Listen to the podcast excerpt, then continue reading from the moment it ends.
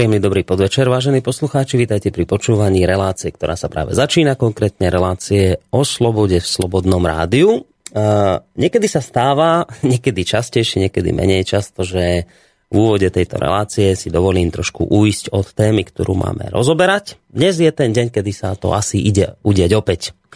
A teraz ten môj akoby veselý, ale optimistický tón v hlase končí a nebude to nejaké hrané, je to myslené vážne, pretože musím sa priznať, že od rána mi táto vec e, chodí po rozume a dosť značne ma vyrušuje a hnevá a cítim voči tomu veľký smútok. E, takže dnešnú reláciu začnem aspoň pre mňa, možno aj pre vás a možno aj pre môjho hostia e, mimoriadne smutnou a zarážajúcou správou. O čo ide? Dnes som si otvoril médiá, pozeral som o čom píšu a narazil som tam na túto správu. Militanti z extremistické organizácie Islamský štát dnes úplne ovládli starobilé sírske mesto Palmíra potom, ako prelomili obrané línie vládnych jednotiek, ktoré až doposiaľ vzdorovali ich náporu. Správy o páde Palmíry potvrdilo aj Sýrske pozorovateľské centrum pre ľudské práva, ktorého predstaviteľ povedal, že obrana mesta sa pod náporom bojovníkov islamského štátu dnes večer zrútila. Vládne jednotky ustúpili a islamisti ovládli celé mesto. Podľa agentúry Reuters predstavuje pád Palmíry pre režim sírskeho prezidenta Bašara Asada ohromujúcu porážku, ktorá prišla len niekoľko dní potom, ako islamský štát svoju ofenzívu proti tomuto stredo sírskému mestu spustil. Pre sírskú vládu je pad Palmíry obrovskou stratou nielen pre kultúrnu hodnotu tohto starovekého mesta, ale aj preto, že jeho dobytím si militanti otvorili cestu k dôležitým oblastiam vrátane mesta Homs a metropoly Damask, ktoré zatiaľ kontrolujú vládne jednotky. Palmíra bola v prvých stáročiach nášho letopočtu jedným z významných kultúrnych centier antického sveta a jej pozostatky patria medzi najznámejšie historické pamiatky súčasnej Sýrie. Dokonca UNESCO v roku 2013 zaradila lokalitu na zoznam najohrozenejších kultúrnych a prírodných pamiatok sveta. Šéf sírskeho pamiatkového úradu Mamun Abdal Karim prezradil, že z mesta vyviezli stovky významných historických schôch ešte pred obsadením mesta islamistami, o ktorých je známe, že všetky kultúrne pamätihodnosti búrajú a ničia. Ako doslova uviedol, stovky a stovky svoch, o ktoré sme sa báli, že budú zničené alebo Predané sú teraz na bezpečnom mieste, strachujeme sa však o múzeum a o veľké pamätihodnosti, ktoré z logických dôvodov nie je možné presunúť. V tejto súvislosti šéf sírskych pamiatkárov vyzval tamojšiu armádu, opozíciu, ale aj medzinárodné spoločenstvo k záchrane tohto historického mesta. Ide o boj celého ľudstva, uviedol Abdal Karim. Podobití starobilého mesta Palmíra je pod kontrolou extrémistické organizácie Islamský štát už viac ako 50% územia Sýrie. Ja som dnes túto správu mm, zavesil aj ku nám na našu facebookovú stránku, na našu internetovú stránku. No a samozrejme, že reakcia pobúrených poslucháčov nenechala na seba dlho čakať, takže len niektoré z tých reakcií prečítam a potom vám poviem, že prečo som ich prečítal. Napríklad Martin napíše, že Ježiši Kriste, tak ich vyžente nie, no na čo vy telce ešte čakáte? Ján píše, to už nemajú Američania tú neutrónovú bombu, však v takomto prípade by ju mohli použiť, nech tie hovedá a nekultúrnych barbarov vyonačia. Iný poslucháč Jan píše. Prečo ich ešte nepozabíjali? Robia si čo chcú, verejne brutálne vraždia kresťanov, vrátane detí a všetkých, ktorí nechcú konvertovať na islam a sú horší ako Al-Qaida. Námorná pechota, USA a ruské spецnaz by sa na túto prácu hodili priam ideálne. Patrik píše. Jak dlouho tomu budeme ešte přihlížet? Do té doby, než je budeme mít na práhu našich měst? Hnus, totálny hnus. Darius. Mne ako milovníkovi histórie sa na to zle pozerá. A Michal, ešte jeden názor. Prečo nikto nezastaví túto chamrať? Prečo sa svet len prizerá? Ja som si povedal, že túto správu dnes použijem v úvode dnešnej relácie o slobode v Slobodnom rádiu, hoci o tomto dnes téma nebude, ale chcem sa na túto vec opýtať pravidelného hostia tejto relácie, pána doktora Petra Marvana, ktorého týmto samozrejme vítam u nás v štúdiu. Je to vysokoškolský pedagóg a psychológ. Príjemný dobrý podvečer aj vám. Príjemný dobrý podvečer vám, Boris, aj poslucháčom. No a samozrejme, e, ja takisto vítam poslucháčov, verím, že sa zapojíte, vidím, že už nejaké tie otázky mailom prišli, takže určite sa k ním dostaneme, ale na úvod, predsa naozaj ma zaujíma, čo mi na túto vec poviete vy. A, a konkrétne teraz, čo sa vás chcem opýtať. Ja som kde si čítal, že podľa, neviem, tajných služieb a rôznych tých silových zložiek a neviem koho všetkého, proste vyrátali, vypočítali, že tých bojovníkov islamského štátu je okolo 30 až 50 tisíc. 30 až 50 tisíc ľudí to je, ja neviem, jedno väčšie mesto na Slovensku. To je celý počet, proste komplet, že keď zoberete islamský štát, tak on disponuje toľkými bojovníkmi, ako keby ste jedno väčšie mesto na Slovensku zobrali a proste tak toľko má bojovníkov, že to je nič, to je kvapka v mori. A napriek tomu týchto 30 tisíc ľudí dokáže postaviť do pozoru celý svet. A, tak tá prvá otázka je, že ako je toto možné? Že, lebo, lebo viete, ľudia sa pýtajú, však to som čítal tie, tie reakcie, že, že preboha, však ich zastavte, veď robte niečo, veď, veď čo to, to, to bude 30 tisíc ľudí diktovať, ja neviem, celému svetu tu nejaký šéf pamiatkárov sírskych hovorí, vyzýva celý svet, aby niečo robil. Ako je možné, že si celý svet nevie poradiť s pár tisíckami bojovníkov? No, správna otázka. uh, neviem vám na túto otázku uspokojivo odpovedať. Uh, z toho, čo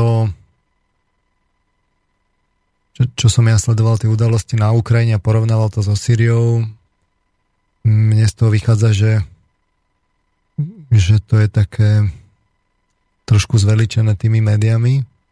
Keď si to zoberiete 30 tisíc bojovníkov, tak ale, ale aký to má ohlas vo svete. Čiže tam je ten mediálny, mediálna masáž veľmi veľká. Na druhej strane je to veľmi zložitá oblasť, ktorej takmer každý bojuje s každým. Je to úplne neprehľadné.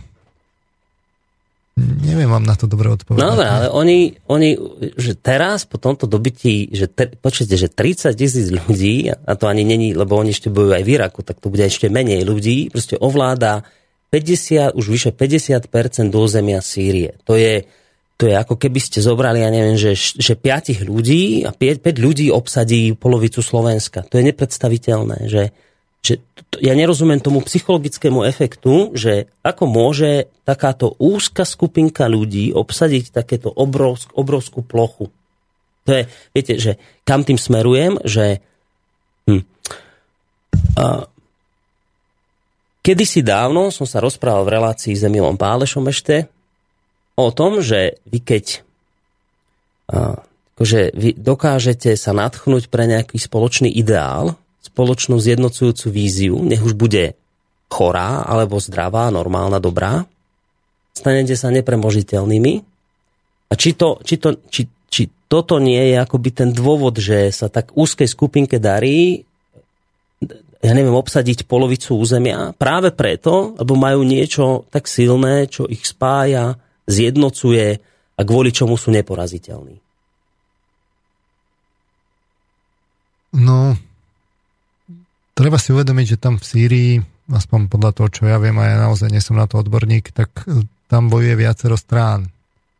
Potom tam, kde bojuje viacero strán, aj e, malá sila môže byť jazyčkom na váhach a využiť e, vlastne tie, tie, tie rozpory, hej? strany. Že akože v zmysle, že kde ten, sa ten dvaja bijú... Ten režim je už dlhodobo oslabený, veď to si zoberte, že ako dlho tam už prebieha tá občianská vojna.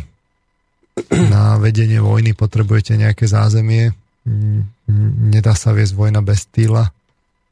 A tá krajina krváca aj ekonomicky, aj zo všetkých pohľadov, to len stačí si zobrať, koľko je, aký je počet utečencov sírskych.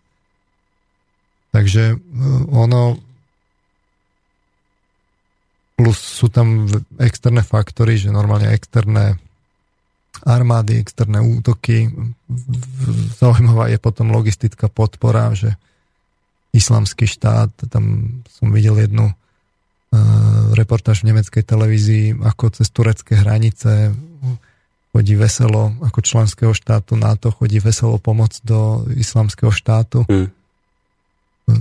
To, takto zo správ to je vyslovene také schematické, že to vidno, že tam je nejaká taká masáž mediálna.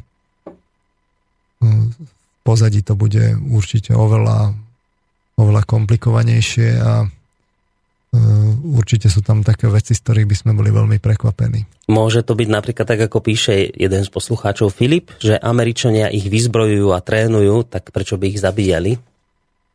No, veď, veď to, že tam je ako, akože bombardovanie na otvorenom e, priestranstve, že ak, aké efektívne bolo bombardovanie irackej armády, aké malo efektívne je bombardovanie armády islamského štátu a je to jedna krajina vlastne.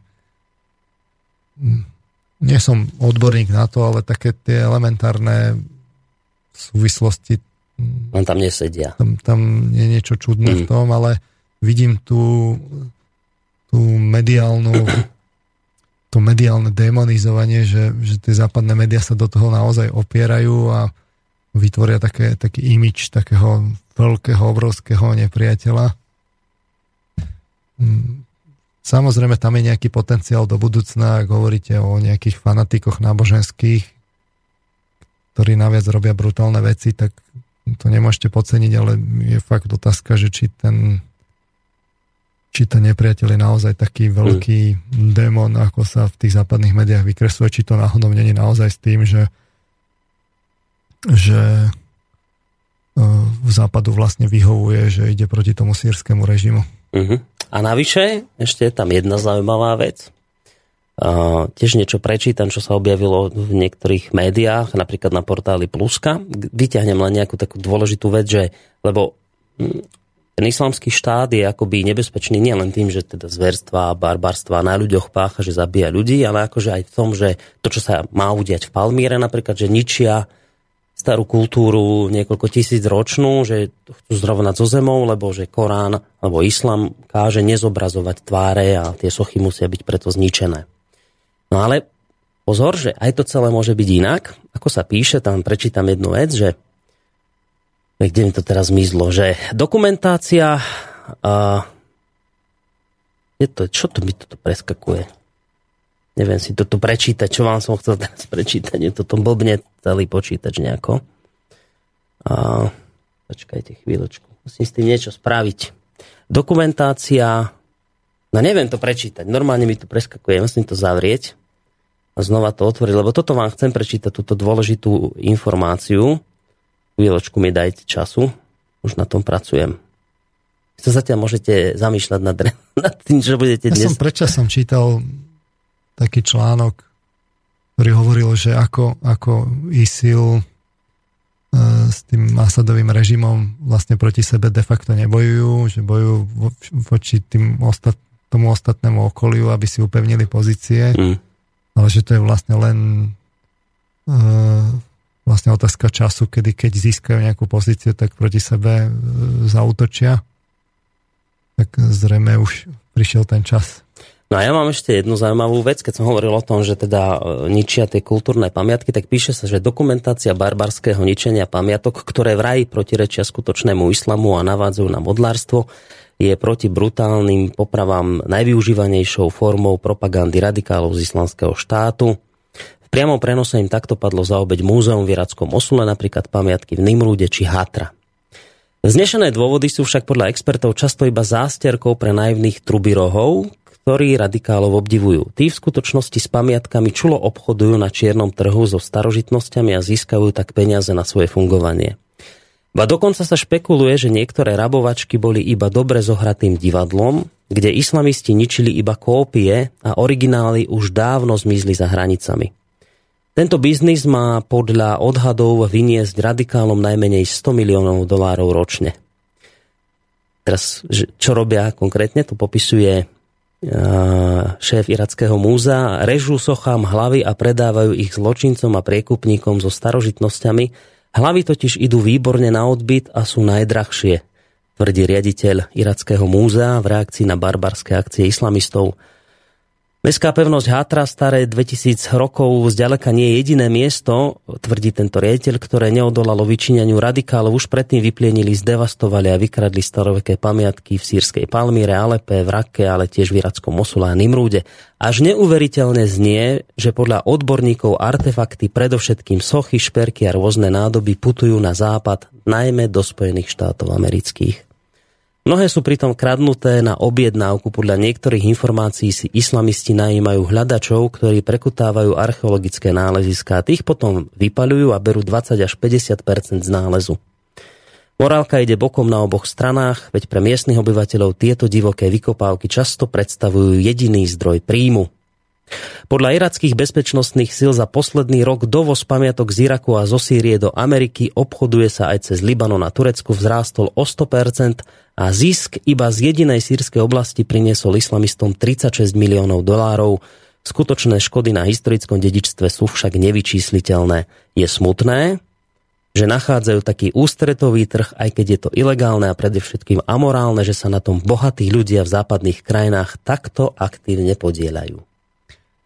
No a o tom to je, že na vedenie vojny potrebujete ten týl a peniaze. A kde sa tam v tej krajine tie peniaze vzali alebo berú, to nie je len o, o pamiatkách, je to aj o Európe. Mm. Aj o obchodovaní s ľuďmi. Netreba hneď bombardovať, stačilo by uzavrieť tie ventily, aby nemohli, no. Ne, nemohli naozaj vyvážať a obchodovať a hneď by sa inak bojovalo, ale zjavne nie je záujem týmto niečo urobiť. No áno, len, len teraz tá zvrátenosť, ja už vás dlho nebudem v tejto téme držať, lebo viem, že máme inú, ale že teraz tá zvrátenosť, že my ľudia na západe, bohatí ľudia, si kupujú podľa tejto správy artefakty, ktoré im islamský štát predáva a takto si akoby sami financujeme našu vlastnú záhubu. Že, že ak je pravda to, že jednoducho z tohto islamský štát žije a chce to tu všetko obsadiť, ja neviem, ale tvrdí sa, tak my tu ľudia na západe dávame peniaze islamistom, a ktorí nás potom môžu obsadiť. Viete, že, že tá, tá zvrátenosť, že, že my si vlastnú záhubu financujeme. No a s akými zbraniami bojujú? Kde tie zbranie berú? Však... A kde berú zbranie? Tiež, že... Tiež, tiež im ich predávame, takže to nie je nič nové. To len odzrkadluje ten, ten, tú kultúru toho západu, že uh, proste to vidno na tom západe, že, že je tam to pokritectvo jednoducho v,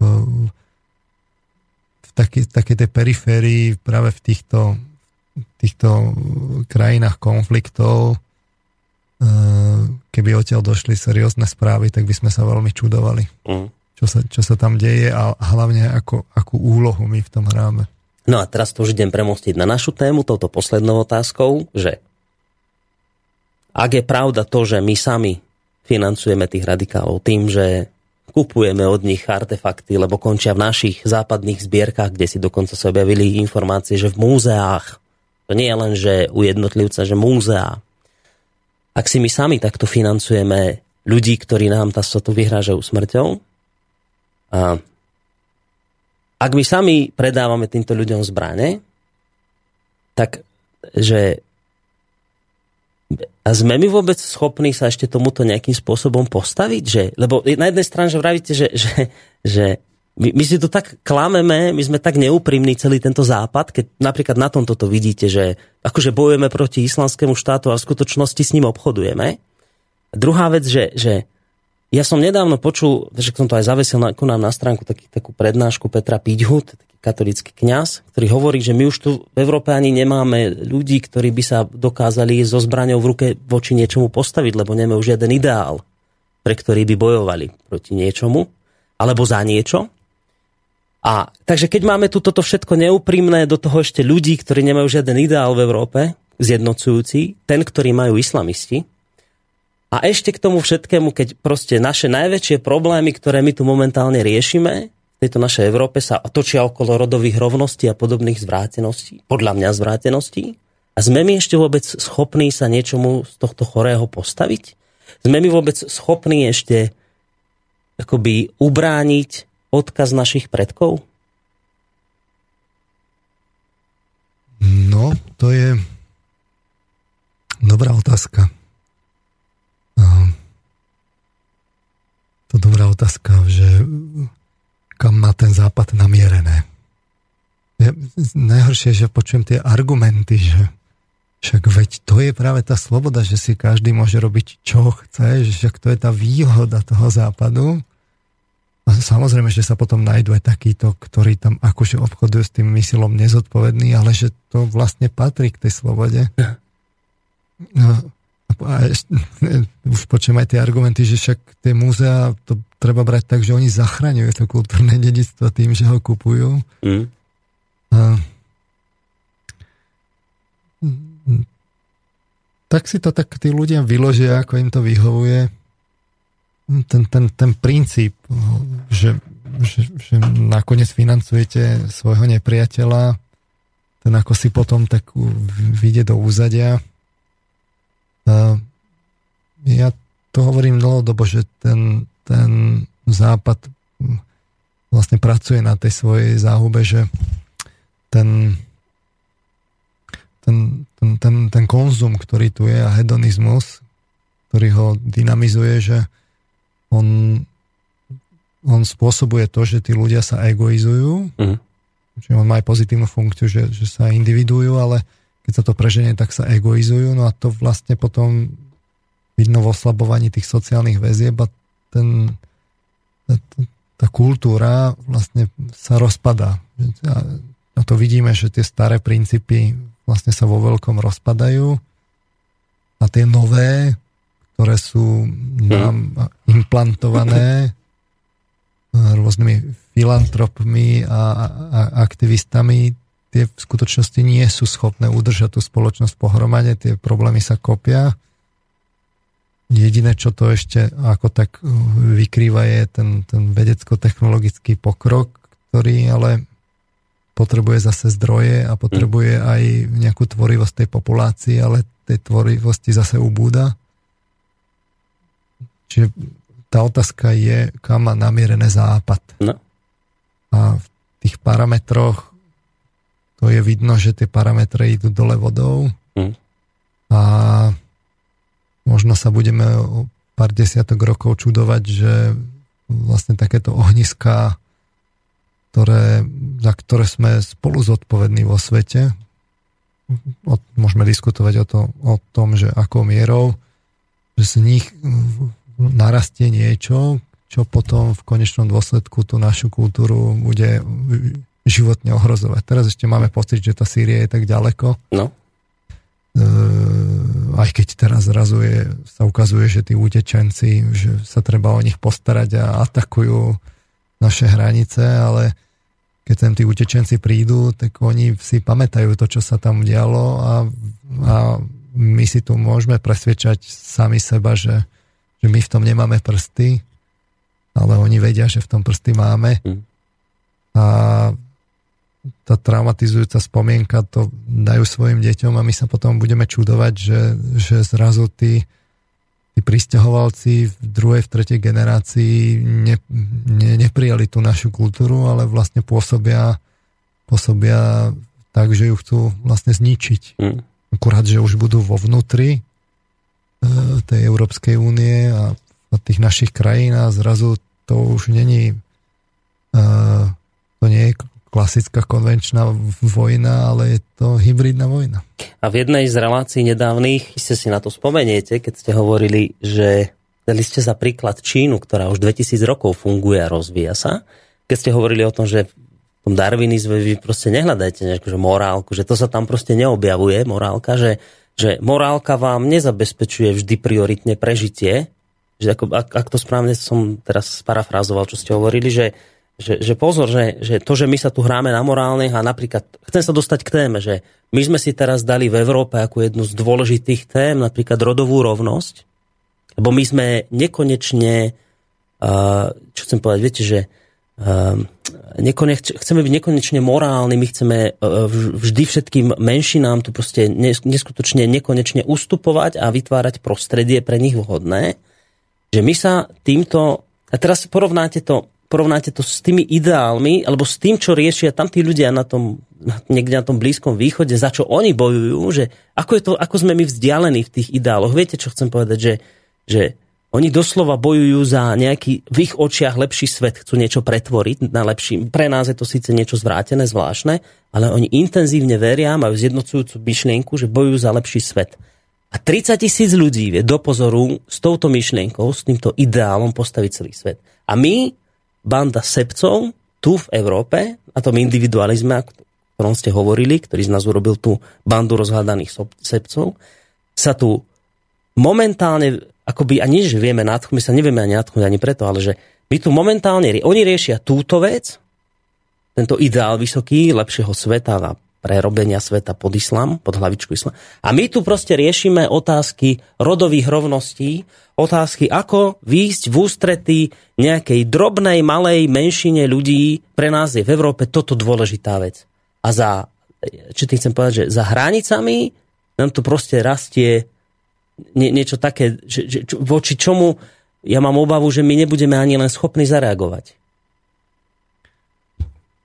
No, to, to, to s, tou, s tým prírodzeným výberom a morálkou, to je taká veľmi zaujímavá otázka, lebo e, ako som hovoril, ten, tá morálka z toho nevyplýva, z toho prírodzeného výberu. To, to neviete vyvodiť z tej idei toho prírodzeného výberu.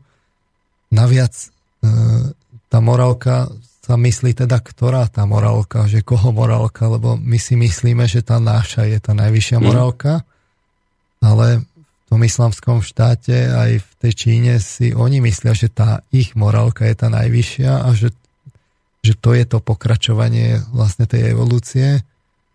A mm, naviac, ako vy môžete mať v nejakej časti tej, tú morálku vysokú a niekde inde máte naopak veľmi nízku. Mm-hmm. Takže potom vo výsledku e, naozaj kto ukáže, že ktorá tá morálka je tá správna a že, že na ten prí, a prírodný výber a, a to, to, takže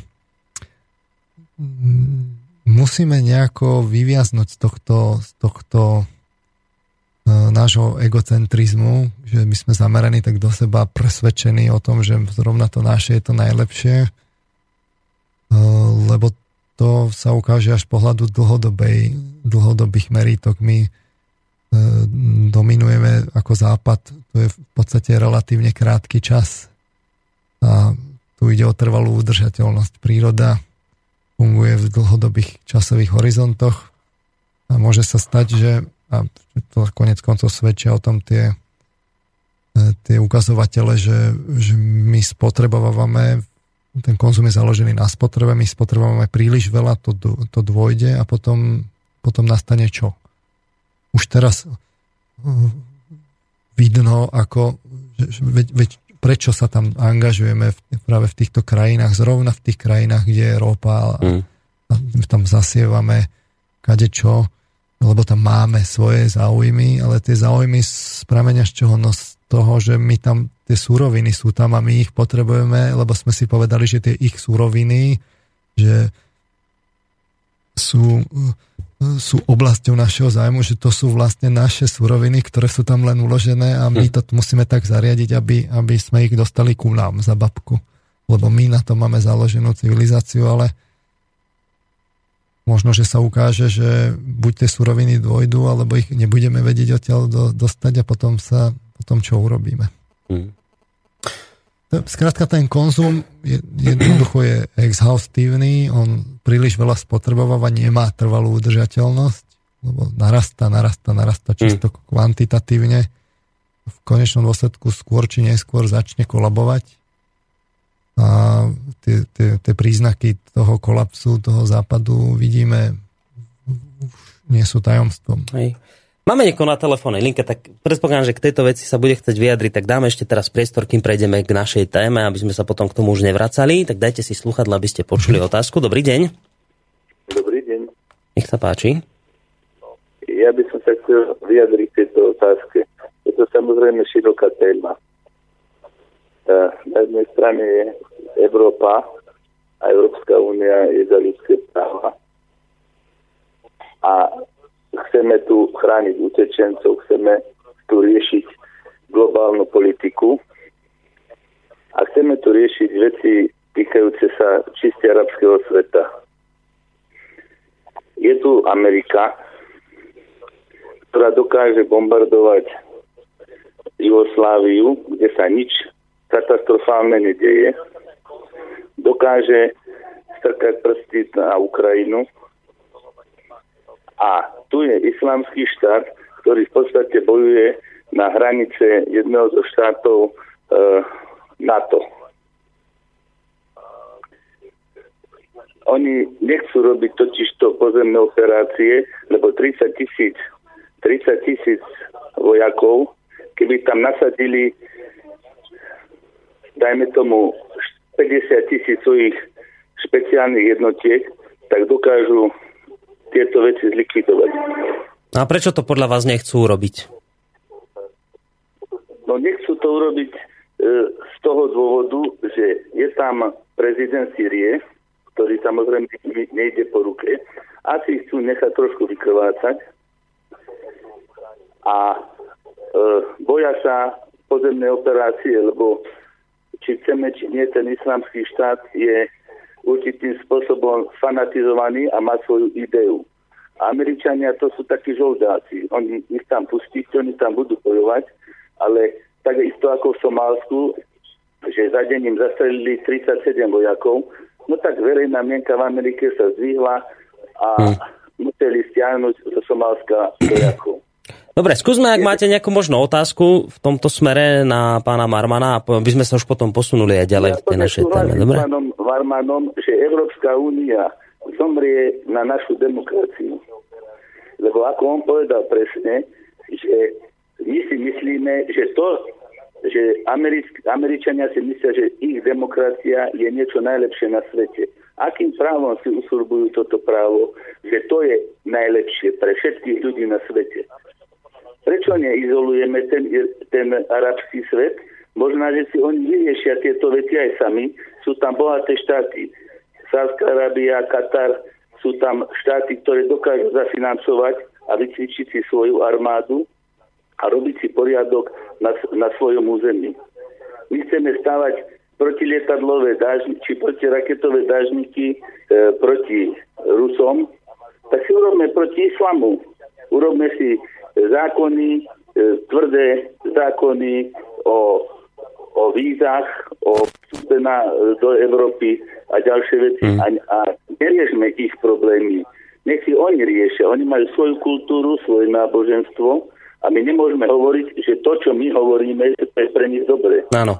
Tak v tomto smere mnohí ste poslucháči s vami budú v tomto smere súhlasiť, pretože často sa práve s týmto názorom stretávame. ešte, aj... ešte, ešte neviem ani to pochopiť, že ako, že keď tam zomierajú deti, deti, ženy, e, kresťania, tak v tomto sa my nevieme postaviť e, rázne, proti, proti islamskému štátu. Je tam, ako hovoríte, 30 tisíc bojovníkov. Dobre, viete čo, budeme ale, musieť ale, ale už... sa rázne postaviť proti kresťanom v Jugoslávii, hm. proti kresťanom na Ukrajine, proti kresťanom e, v iných štátoch, kde to vyhovuje. Rozumiete ma? Ja rozumiem, ale budeme, viete čo, musieť už nejako skrátiť tento telefonát, lebo musíme ísť fakt aj k našej dnešnej ja, téme. A ja, nemáme... Som ke, ke... povedať, ja som len chcel to povedať, že Európa si myslí, Američania hlavne si myslia, že, že tento systém Áno. je najlepší a vyhovuje všetkým na Dobre. svete, čo není pravda. To je vlastne to, čo hovoril aj pán Marman. A na druhej strane, a na druhej strane Európa zomrie na túto demokraciu, lebo my chceme vytvárať e, ako vlast alebo domu pre všetkých, pre hm. všetkých ľudí na svete a to sa nedá. Dobre, ďakujeme za tento názor. Majte sa pekne do počutia. No, e, naozaj už len to a ideme k téme, že toto je skrátka veľmi často v poslednej dobe toto počúvam, čo povedal poslucháč. Nakoniec doplatíme na našu vlastnú demokraciu, že to, že, to, že sme si demokraciu vysvetlili ako možnosť robiť čokoľvek, bezbrhá neskutočná sloboda, bezbrhý liberalizmus a, a ústup komukoľvek, akýmkoľvek požiadavkám, že toto je to, čo nás nakoniec zničí sa to tak začína otáčať, že ľudia začínajú na demokraciu frflať a hovoria, že to je najhorší možný systém vedenia štátu, pretože ako to Aristoteles, či kto povedal, že nakoniec obsadia najväčší gaunery posty, lebo demokracia im to umožní a potom vznikne tyrania horšia, než akúkoľvek vie vytvoriť, ja neviem, monarchia a nejaké iné zriadenia. Čiže, čo len chcem povedať, že postupne ľudia sa začínajú na tú demokraciu stiažovať. Otázka je, či to nie je veľmi nebezpečné zase z druhého uhla pohľadu, že tu ľudia začnú volať po nejakých rýchlych, jednoduchých riešeniach a spasiteľoch, ktorí tu prídu a to asi by zase nebola rozumná no, cesta. No, veď už aj začali. To vidno práve v tých, tých uh, národne orientovaných stranách a, a nacionalistických. Čiže to, nie je nič nové, len sa ich pozícia neustále zosilňuje s tým, ako ten neporiadok v tej spoločnosti narastá. Mm. Narastá nie len u nás, narastá všade v celej Európskej únii. Vyzerá to na oko ako neriešiteľný problém, že na jednej strane demokracia so svojimi negatívami, na druhej strane autokracia alebo iný, iný podobný hmm. systém, kde vlastne nedemokratický je a že, že tak ako to vlastne je a sa, sa v tom strácame. Ja súhlasím s výrokom, že môžeme na tú našu demokraciu nakoniec do, doplatiť, ale s tým dôrazom na to slovičko našu. Že na ten, presnejšie povedané na náš variant demokracie, lebo my sme rezignovali na tú na to vylepšovanie tej demokracie. My si myslíme, že už sme v cieli, že, že, to, už, že to už je vybavené. Ale to práve, že nie je vybavené tú demokraciu, neustále treba pri, prispôsobovať a náš hlavný problém je v tom, že, že práva nezodpovedajú zodpovednosti v nej a tak ako, ako tá disproporcia medzi právami a zodpovednosťou každého toho voliča narastá, tak narastajú naše problémy. Demokracia nemôže byť o tom, že dám jednostranne práva všetkým a nebudem požadovať zodpovednosť. Jednoducho ľudia musia byť uzrozumení, že, že miera ich práva musí zodpovedať miere ich zodpovednosti. Keď si nezoberú viac zodpovednosti, ne, tak nemôžu mať ani, ani celé práva. No, ale na toto sme my rezignovali. Toto, toto v skutočnosti už dávno nie je demokracia. Tu, tu, tu, tu v skutočnosti rafinovanými metodami,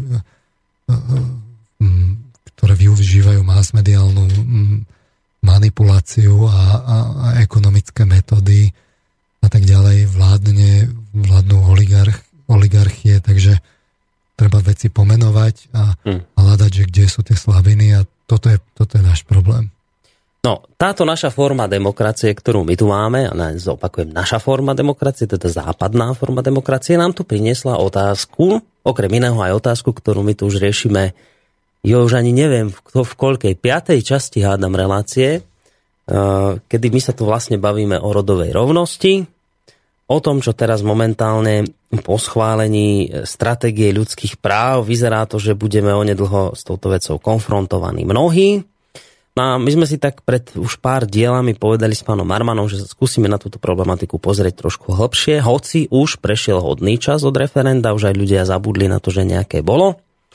No a tak sa teda v tejto, eh, v tejto téme pitveme, a vyzerá to, že dnes už to definitívne uzavrieme. Aj keď viem jasné, že som vás teraz dostatočne zdržal, ale vyzerá to, že, že trochu, že, že možno by sme už túto tému dnes mohli uzavrieť. Tak poďme hneď teda takto na ňu prejsť, aby sme sa už viacej nezdržiavali. Možno takou krátkou bilanciou predošlého dielu, aby sme teda na to zase nadviazali nejakým spôsobom.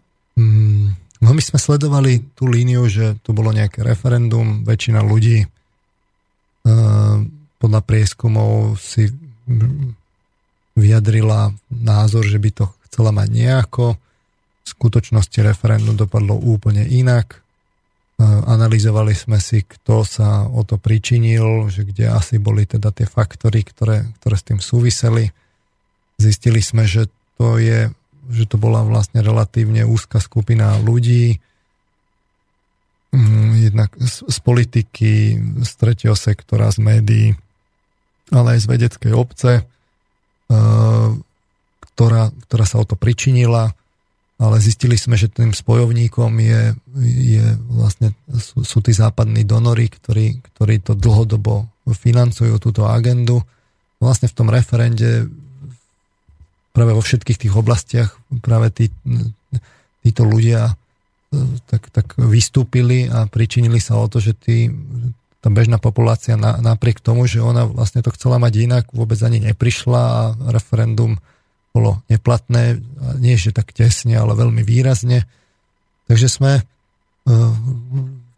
takže sme vlastne diskutovali tú, tú otázku, že či teda tí západní donory, že sú, sú vlastne, že, že o čo ide, že či to je tých 20 rokov podporovania peniazmi, že či to je filantropia, kde sa financovanie podporuje demokracia a kde sa majú chrániť a rozvíjať ľudské práva, kde sa vlastne rozvíjajú ľudia, podporia sa tí, tí, tí, tí šikovní, alebo je to účelové vlastne sociálne inžinierstvo, ktoré je nasmerované k tomu, aby sa vlastne podporovala liberálna otvorená ekonomika, ochrana súkromného vlastníctva, nadnárodná legislatíva, intelektuálne vlastníctva. V konečnom dôsledku tieto veci slúžia na ochranu západných investícií, závislosti ekonomiky, oslabovanie národného povedomia a nejaké naopak budovanie nejakého integrálneho globálneho s previazaním do transatlantického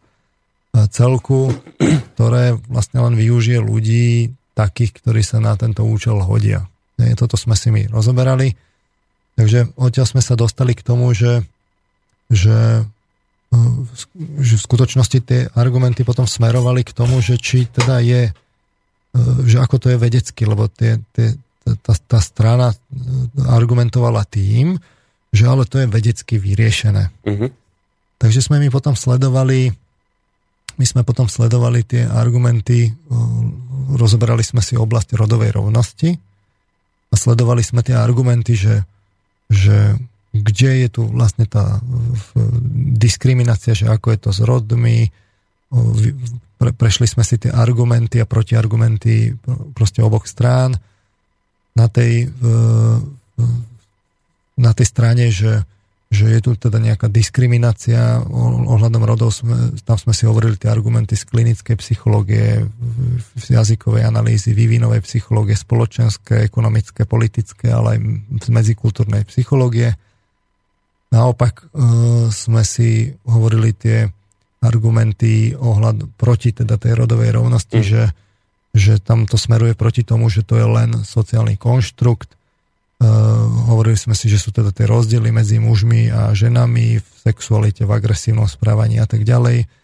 Uh, experimenty s novorodencami, smerovalo to k testosterónu, uh, povedali sme si nejaké argumenty z evolučného hľadiska, no a skrátka, dobre, keď sme si tak vypočuli argumenty z oboch strán, že ako to teda je, no tak sme, sa, sme si potom pozreli aj tú, tú stratégiu pre rodovú rovnosť, kde sme vlastne videli tie definície, ktoré prichádzajú priamo z Európskej únie, že tam boli vlastne prebrané. A identifikovali sme, že, že to je vlastne vedecký extrémizmus, ktorý tam je, hmm. Lebo je to jednostranná ideológia, pretože... No my sme sa pýtali, či je to ideológia, alebo je to rodová teória a nakoniec sme prišli na to, že to bude zrejme ideológia, pretože... Pretože je to jednostranný pohľad, ktorý jednostranne zdôrazňuje vplyvy prostredia hmm. a nezohľadňuje vplyvy biológie, aj keď sa tak tvári, akože, akože zohľadňuje, ale v skutočnosti v tých definíciách to je, že, že pohlavie, pohlavie to je len biologická záležitosť, ale keď ide o to psychologické. o to psychologické pohlavie, tak sa povie, že rod je, e, je koncept referujúci k sociálnym rozdielom medzi mužmi a ženami, ktoré sú spoločensky určené, historicky meniteľné, vnímané ako prirodzené a majú široké variácie tak v rámci kultúry, ako aj medzi nimi. Čiže čiste vplyvy prostredia. Áno, čiže ženami, to je ten známy výrok, čiže ženami sa nerodíme, ženami sa stávame. Áno. že nás k tomu vedie okolie, samozrejme mužmi takisto. A takto je to zadratované potom uh, vlastne v tých, v tých stratégiách pre rodovú rovnosť a z toho sa začnú, uh, to bola schválená tá stratégia, a z toho sa začnú príjmať tie opatrenia, ktoré sa dajú do legislatívy a tam sa to zadratuje mm. a my potom budeme prekvapení, keď to príde, uh, keď to príde vlastne k, k, už do, do finále ku konkrétnym opatreniam. Prečo? No lebo keď ten rod zadefinujete čisto sociálne, tak potom my tu máme rodové stereotypy, čiže tie rodové schémy sú v skutočnosti de facto negatívne, lebo sú to stereotypy a predsudky. A aj keď sa povie, že, tie, iba, že iba tie negatívne sa majú odstrániť, ktoré zavádzajú rodovú nerovnosť, tak v konečnom dôsledku, keď sa pozriete do tých opatrení, že kam smerujú, tak sa zistí, že, že ona sa týka e, ako pracovného, tak aj súkromného života, postavenia v spoločnosti, rozdelenia moci, e, mzdy, delby práce v rodine. Skrátka pokrýva de facto všetko. Mm-hmm. Že, e, že, že, že sa teda tvári, že to má byť rodová rovnosť a že, že to nemá byť rovnakosť, ale že len rovnocennosť. Ale v skutočnosti z tých opatrení to ide práve tým smerom, že tu má byť rovnakosť, že akoby zmazávajú sa tie rozdiely. Čiže potom aj tá agenda smeruje do, do úpravy jazyka, rozpráv, rodiny, náboženstvo je zrazu vyhodnotené ako sexistické umenie a, a tak ďalej. Čiže to všetko môžeme v tej budúcnosti očakávať, že, Bude tlak. že, že ten tlak tým, že jednostranný, tak vlastne začne akoby boriť tie, tie, tie kultúrne tradície a začne to vo veľkom vlastne ten tlak na tie zmeny.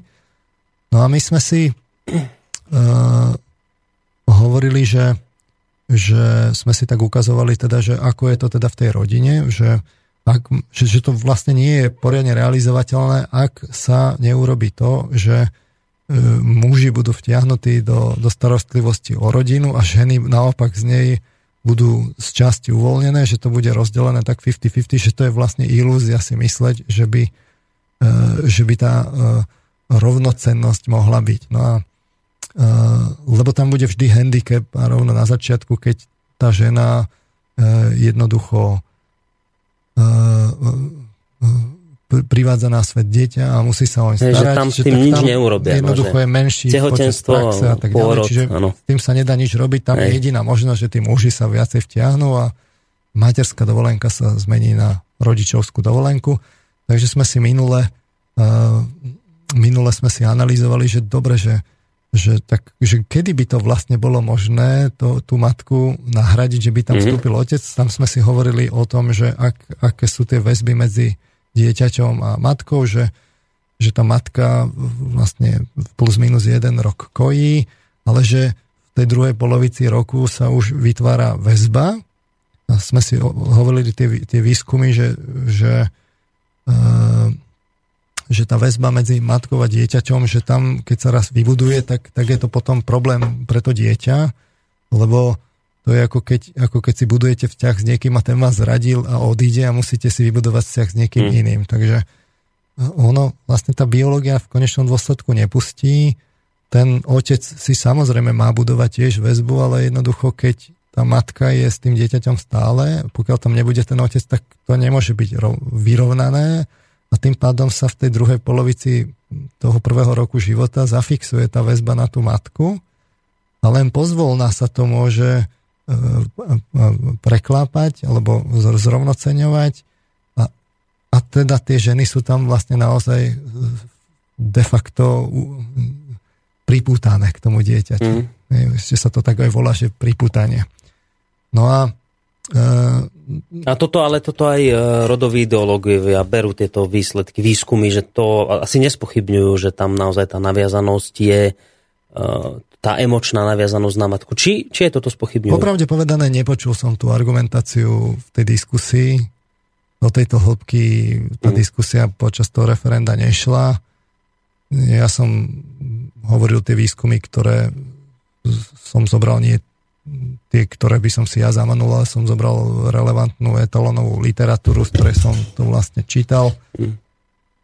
Čiže tam je samozrejme možnosť tú matku e, vlastne zobrať, dať tam toho otca, ale v takom prípade je tam ten problém, že, že tá, tá väzba, tá výmena, že to bude mať plošne štatisticky Eh, je to proste rizikový Hej. faktor a, a bude to mať dopad vlastne na tie deti. Nie, že by to bolo niečo, čo sa nedá rozchodiť, nedá dodatočne Hej. zmeniť, ale je to rizikový faktor a keď máte náhodou aj iné rizikové faktory, tak to môže byť rozhodujúci rizikový faktor a v konečnom dôsledku potom aj tak zase príde tá otázka, na ktorú sa práve pri tých ľudských právach z oblbou u tých aktivistov zabúda, že, že tu nie je len hmm. práva matky, teda žien a mužov, ale že tu sú práva aj toho dieťaťa. dieťaťa. A že, že teda to dieťa... Tie sa ako si prehliadajú no, v tejto Že tejto teda to téme. dieťa má právo na čo najlepší vývin, najbezpečnejší, s minimum rizikových faktorov a keďže tá biológia nepustí, a tie psychologické poznatky o tých väzbách tiež nepustia, tak to znamená, že, že vy neviete dobre e, tú, tú, tú matku len tak nahradiť a povedať, že a teraz tam nastúpi otec a bude všetko v poriadku a bude to bez rizika. No nebude. E, názorne sme si to potom dokumentovali.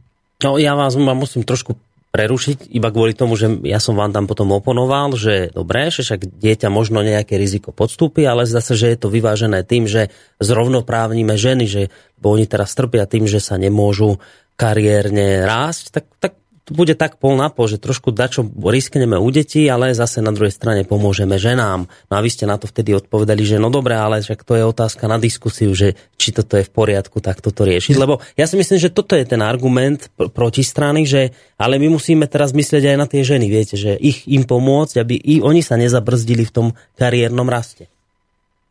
No a tu je práve tá otázka, že, že Uh, väčšina tých žien sa tomu dieťaťu chce venovať a na to tí, tí aktivisti povedia, no dobre, ale to je kvôli tomu, že to Sú obete, z tých ne? starých kolejí a my musíme teraz zmeniť akože celý systém, ale uh, to, je, to je taká argumentácia, viete, že uh, treba si položiť tú otázku, že vy keby ste bol to dieťa a teraz to nie je ako, že dospelý človek, že, že sa s niekým zoznámite a potom, potom vám ho vymenia.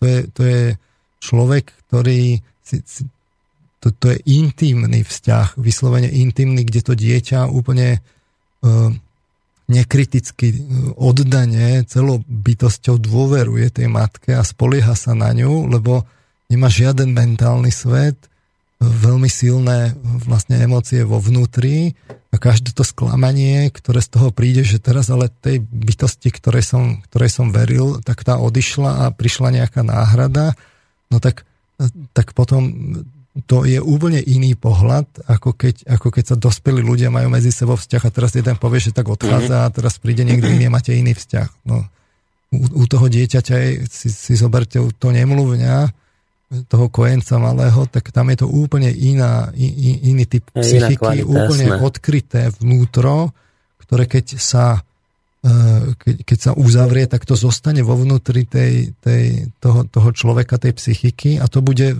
znútra prameň tej dynamizácie celej tej psychiky neskôr. Čiže to bude v, to, v tom podvedomí už tam no to, tam, to tam vlastne zostane. No a teraz mm. tá otázka je, že a teraz keby ste si vy mal vybrať, tak ako to radšej chcete?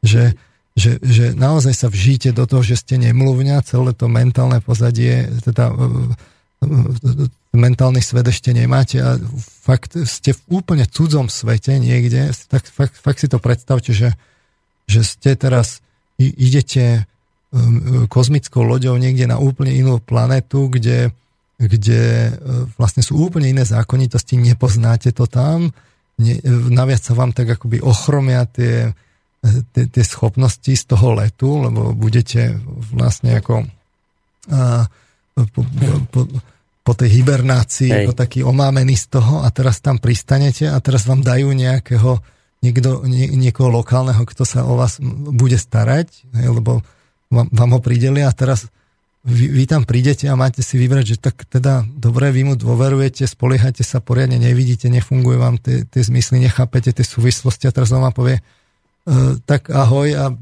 vieš čo, teraz to bude proste niekto úplne iný, ty si bol síce s ním uh, zvyknutý, že nejako funguje, teraz príde úplne niekto iný s nejakými úplne inými schopnosťami, s ktorým ani tá základná biológia poriadne nefunguje a, uh, a to kvôli tomu, že on sa chce seba realizovať hmm. a tak si radšej vyberete, ktorý ten, ten tých, no ja by som chcel zostať s tým prvým, teda už keď som sa na ňo naviazal. No, však samozrejme, pochopiteľne, že... že to dieťa chce zostať vlastne s tou matkou. Takže tá otázka je, že či to tie ženy chcú urobiť alebo nechcú urobiť pre to dieťa, alebo že, že kde je tá miera toho, že, že čo vlastne riešime? Riešime tu egoizmus žien? Alebo tu riešime, alebo to riešime, že, že tie ženy to vlastne robia pre to dieťa, ktoré sa, sa narodilo a, a nie kvôli tomu, že, že, že aby si to rozdelili s mužom. Viete, že tá, tá motivácia, že tak som matka, tak e, ja... No čak, ale však počkajte, viete, ale tak, e, veď, vy ste týmto nedali odpoveď na ten argument Olgy, ja budem, budem ju menovať, lebo viem, že ona by to povedala, že však ale e, tie matky, ktoré dnes hovoria, že sa chcú starať o dieťa a boli by ochotné aj zomrieť, keby ste im to dieťa brali, to je iba preto, lebo sú už obete toho systému. Oni už v tom systéme sa narodili, fungovali, tak sa stali obeťou tohto systému. Keď to z nich vygumujeme, keď to prerobíme, oni už to nebudú v budúcnosti takto vidieť. Oni Ale jednoducho... ona na to nemá reálne podložené dôkazy, na to proste nemá podložené dôkazy, lebo e, sú naopak proti dôkazy, že ako tá biológia funguje a, a, a tá evolúcia proste ne, nepustí. A to sme si práve, že hovorili všetky tie, tie e, experimenty, že že to nie je len sociálny konštrukt. Tak nech ukáže teda e, podložené štúdie, že to je len sociálny konštrukt a potom sa o tom môžeme, môžeme baviť.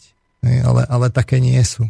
Jednoducho práve naopak je to niekde tak na, na, na pomedzi, tá kultúra môže mnohé modifikovať a tak ďalej, ale tá biológia tam jednoducho funguje a to, že sa že to je také ťažké, ako, že to není také jednoduché, ako že vymeníme tú starostlivosť, vidno práve e, pri tých adopciách, že, že keby to bolo len také jednoduché, tak jednoducho vymením obidvoch tých rodičov v kritickom období, ešte teda pred tým kritickým obdobím a malo by to všetko klapnúť.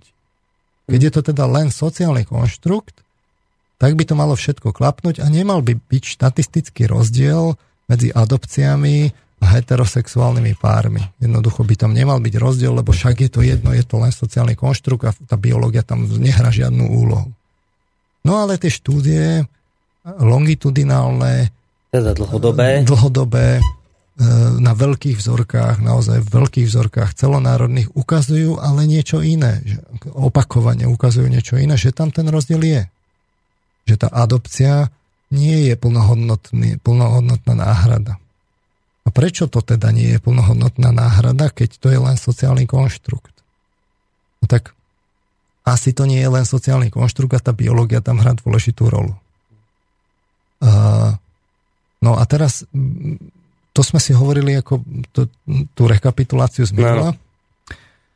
My sme potom prešli uh, naozaj k tej, tej štúdii povedzme toho uh, Rosenfelda, čo robil na Stanforde, kde naozaj... Mm, tam boli viaceré páry, rôzne. Uh, veľká vzorka dáta zo sčítania obyvateľstva. Mm. Uh, cez, cez 700 tisíc ostatných rodín a 3500 rodín, detí žijúcich v rodinách s, rodiča, s rodičmi rovnakého pohľavia. Tam sme si hovorili, že v tom jednom jedinom parametri tá miera toho prepad, prepadania, že tam je naozaj rozdiel. To že, bol parameter čo, známok, či, či, či niečo že, také? Či, že či deti, deti, deti počas základnej školy prepadli. Aha, hej, tak. No, A percentuálne vyhodnotenie, že sú heterosexuálne páry, lesbické rodiny, gay hmm. rodiny, e, kohabitácia, single rodičia, štátna starostlivosť a, a vlastne de, detské domovy a prípadne polepšovne, čiže to tam on podrobne rozoberá. Naozaj sú tam, tam kvalitatívne rozdiely. Uh, Kde najlepšie vyšla klasická heterosexuálna kla, rodina? Klasická heterosexuálna rodina. Uh, a teraz by som rád prešiel teda k tomu, že, uh, že by som prečítal zase um, od doktorky Tórovej z vývojovej psychológie. Ona tam má kapitolku vliv sexuálnej orientace rodiču na vývoj dítěte, tak aby sme to mali také vyvážené, tak ona má takú prehľadovú kapitolku, tak by som ju prečítal. Teraz či po pesničke? O pesničke, keďže Dobre. čas No uplynul. akože hodina za nami a teraz ideme k novej téme. No, Vložil ste tému. no bude stačiť hodina? Uvidíme, uvidíme. Dobre, tak pesnička.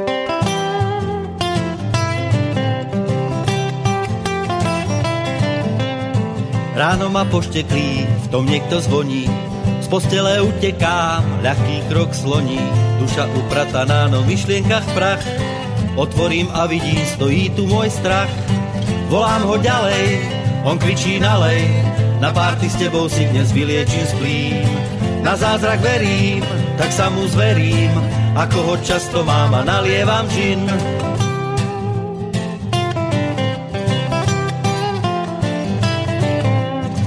Vždy, keď tu nesedí, tak vo mne drieme. Otvorím ústa a mám slová nemé. Vôbec sa nebojí a ja klopím zrak. Smeje sa a vraví, neboj som tvoj strach. Volám ho ďalej, on kričí nalej. Na párty s tebou si dnes vyliečím splín. Na zázrak verím, tak sa mu zverím. Ako ho často mám a nalievam džin.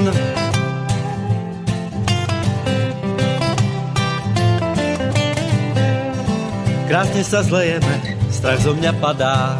Hľadí mu do očí, on plány spriada, že som jeho človek, nezmením ten fakt. On sa mi tiež páči, veď je to môj strach. Volám ho ďalej, on kričí nalej, na párty s tebou si dnes vyliečím splín. Na zázrak verím, tak sa mu zverím, ako ho často mám a nalievam džin.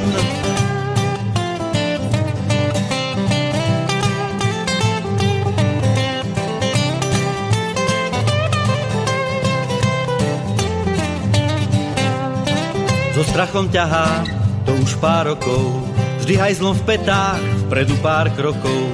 Práca je úžasná, krásny to fach, smradi nech sa trasú, vedia som ich strach. Volám ho ďalej, on kričí nalej, na párty s tebou si dnes vyliečím splín. Na zázrak verím, tak sa mu zverím, že už sa nebojím a nalievam džin. Volám ho ďalej, on kričí nalej, na párty s tebou si dnes vyliečím splín. Na zázrak verím, tak sa mu zverím, že už sa nebojím a nalievam džin.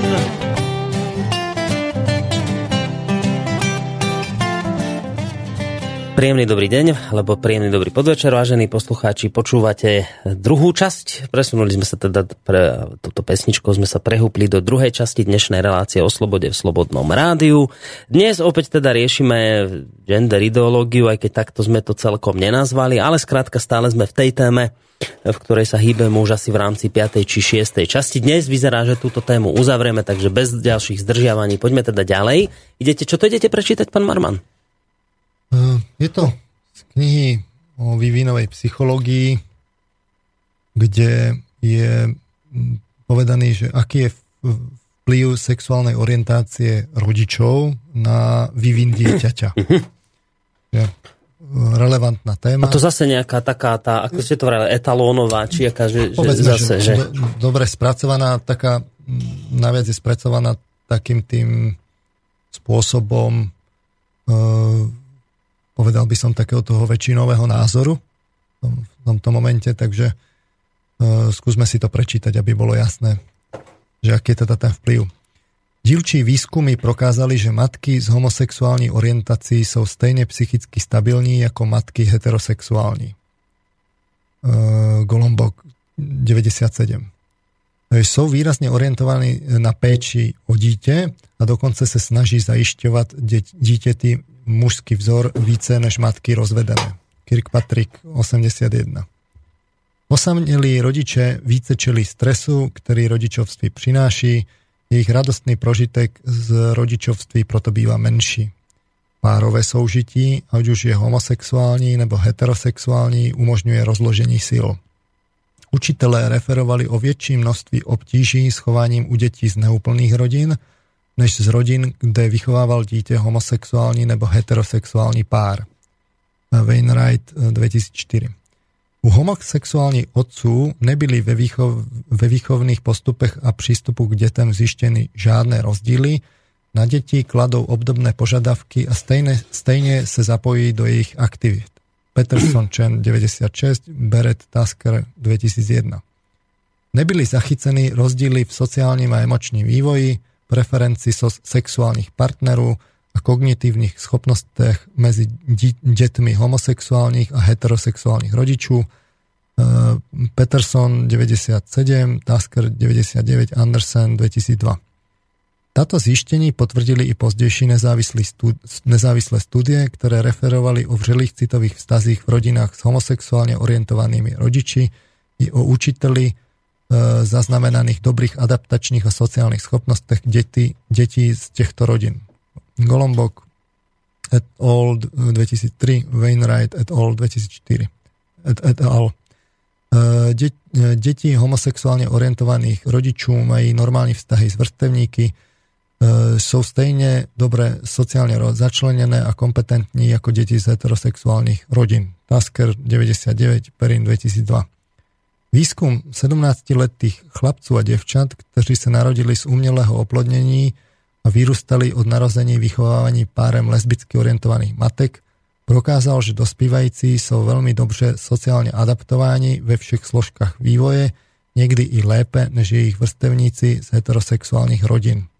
Cartrell eh, et al. 2011. Eh, deti z homosexuálnych rodín byli také popisovaní ako tolerantnejší k odlišnostem a projevovali více pečujúceho chování vůči mladším detem. Štekel 87, Stacy Biblars 2001. V oblasti sebeúcty a sebehodnocení nebyly zjištěny žádné rozdíly.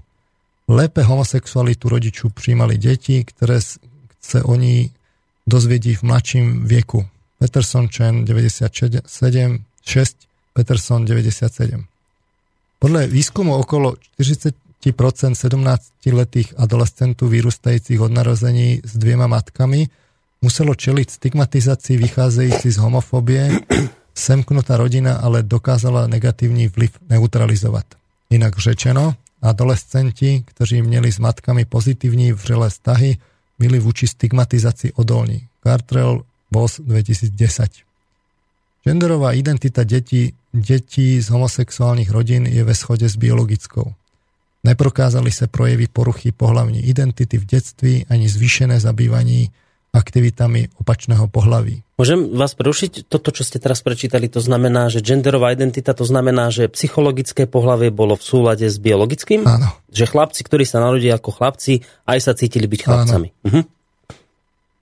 Neprokázali sa projevy poruchy pohlavní identity v detství ani zvýšené zabývanie aktivitami opačného pohlaví. Deti homosexuálnych rodičov sa chovali, hráli si, oblekali a volili přátele stejne ako deti heterosexuálnych rodičov. Bailey et al.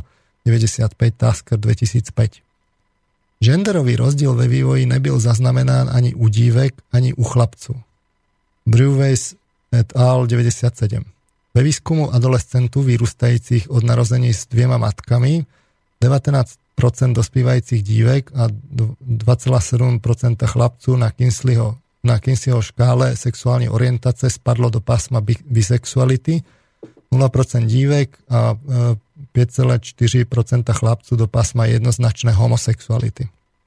Výsledky neprokazujú vliv homosexuality rodičov na sexuálnej orientácii detí, ale dokazujú, že deti vyrústajúci v homosexuálnym prostredí nejsou tolik odmítavé k netradičným projevom sexuality, nečelí za takové chování persekuci, až sú tak otevřenejší k experimentácii a homoerotickému chování. Biblars Stacy 2010 Heterosexuální kontakty detí z rodín homosexuálne orientovaných matek navazovali později.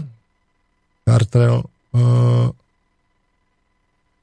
heterosexuálne kontakty deti z rodín homosexuálne orientovaných matek navazovali pozdej. Gartrell et al. 2011.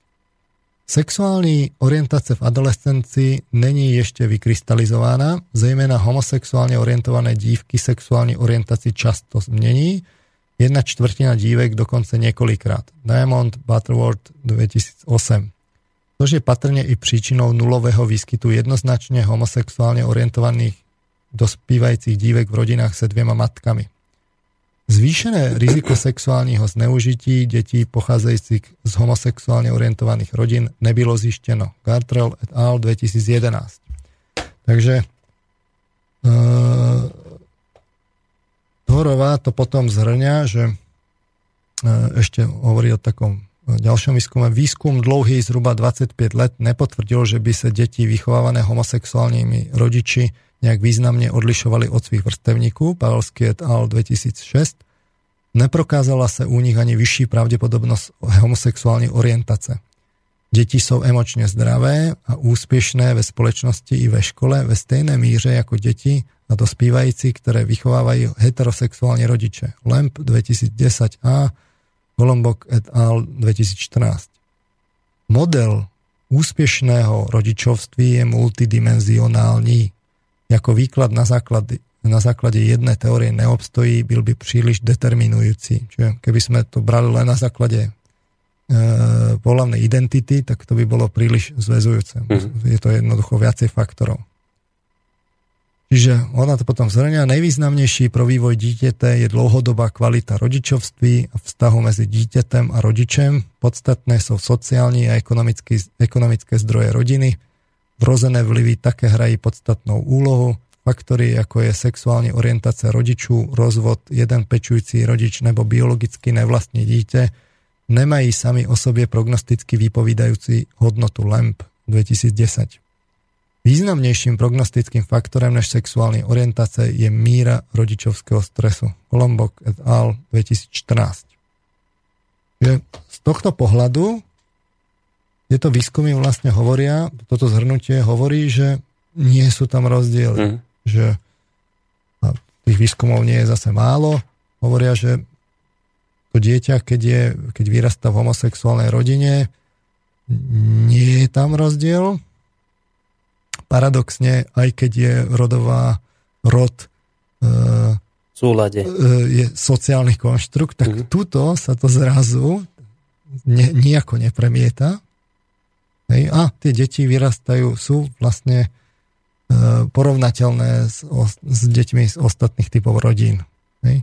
A to je zaujímavé na tomto, uh-huh. že tí istí ľudia, ktorí hovoria, že rod je sociálny, sociálny konštrukt. Zároveň potom zdôrazňujú práve tie výskumy, že tam nie je rozdiel a tým pádom to sociálne prostredie vlastne nehrá, nehrá nejakú závažnejšiu Jasne, že keby to bolo podľa toho, čo tvrdia, že je to len sociálny konštrukt, tak potom by to sa malo prejaviť, hej, no. že malo, keď vychovávajú Rozumiem, no. Že tuto to vyzerá tak, uh, povedal by som, príliš optimisticky. Uh-huh. Faktom je, že na toto sa dá presne uh, vlastne zobrať povedať tie, tie protiargumenty, ktoré sme si minule hovorili, e, keď Marx e, v 2012 si prešiel tú štúdiu, teda vyjadrenie e, Americkej psychologickej asociácie, ktorá vo svojom stanovisku oficiálne prehlásila, že neexistuje jediná štúdia, ktorá by ukazovala, že deti lesbických alebo gay rodičov sú v signifikantnom ohľade znevýhodnené oproti deťom heterosexuálnych rodičov. No tak on hovoril teda, že, e, že, že teda existuje rozsiahla literatúra o tom, že medzi deťmi v biologických rodinách a ostatných typov rodín e, je e, rozdiel, boli namerané v reprezentatívnych celonárodných vzorkách dlhodobo a na štúdiách s viac ako 20 tisíc subjektami. Nameralo sa to v zdraví, v mortalite, samovraždách, užívaní drog a alkoholu, kriminalite, chudobe, vzdelaní, výsledkoch práci a rozvodovosti. A teraz, a to platí aj pre tieto výskumy, ktoré sme si tu hovorili, že tie výskumy homosexuálnych rodín sú so vzorkami malými, skoro vždy pod 100, nereprezentatívnymi, mm-hmm. porovnávacie vzorky s heterosexuálnymi rodič, rodinami často chýbajú. Väčšina výskumu sa týka lesbických matiek. E,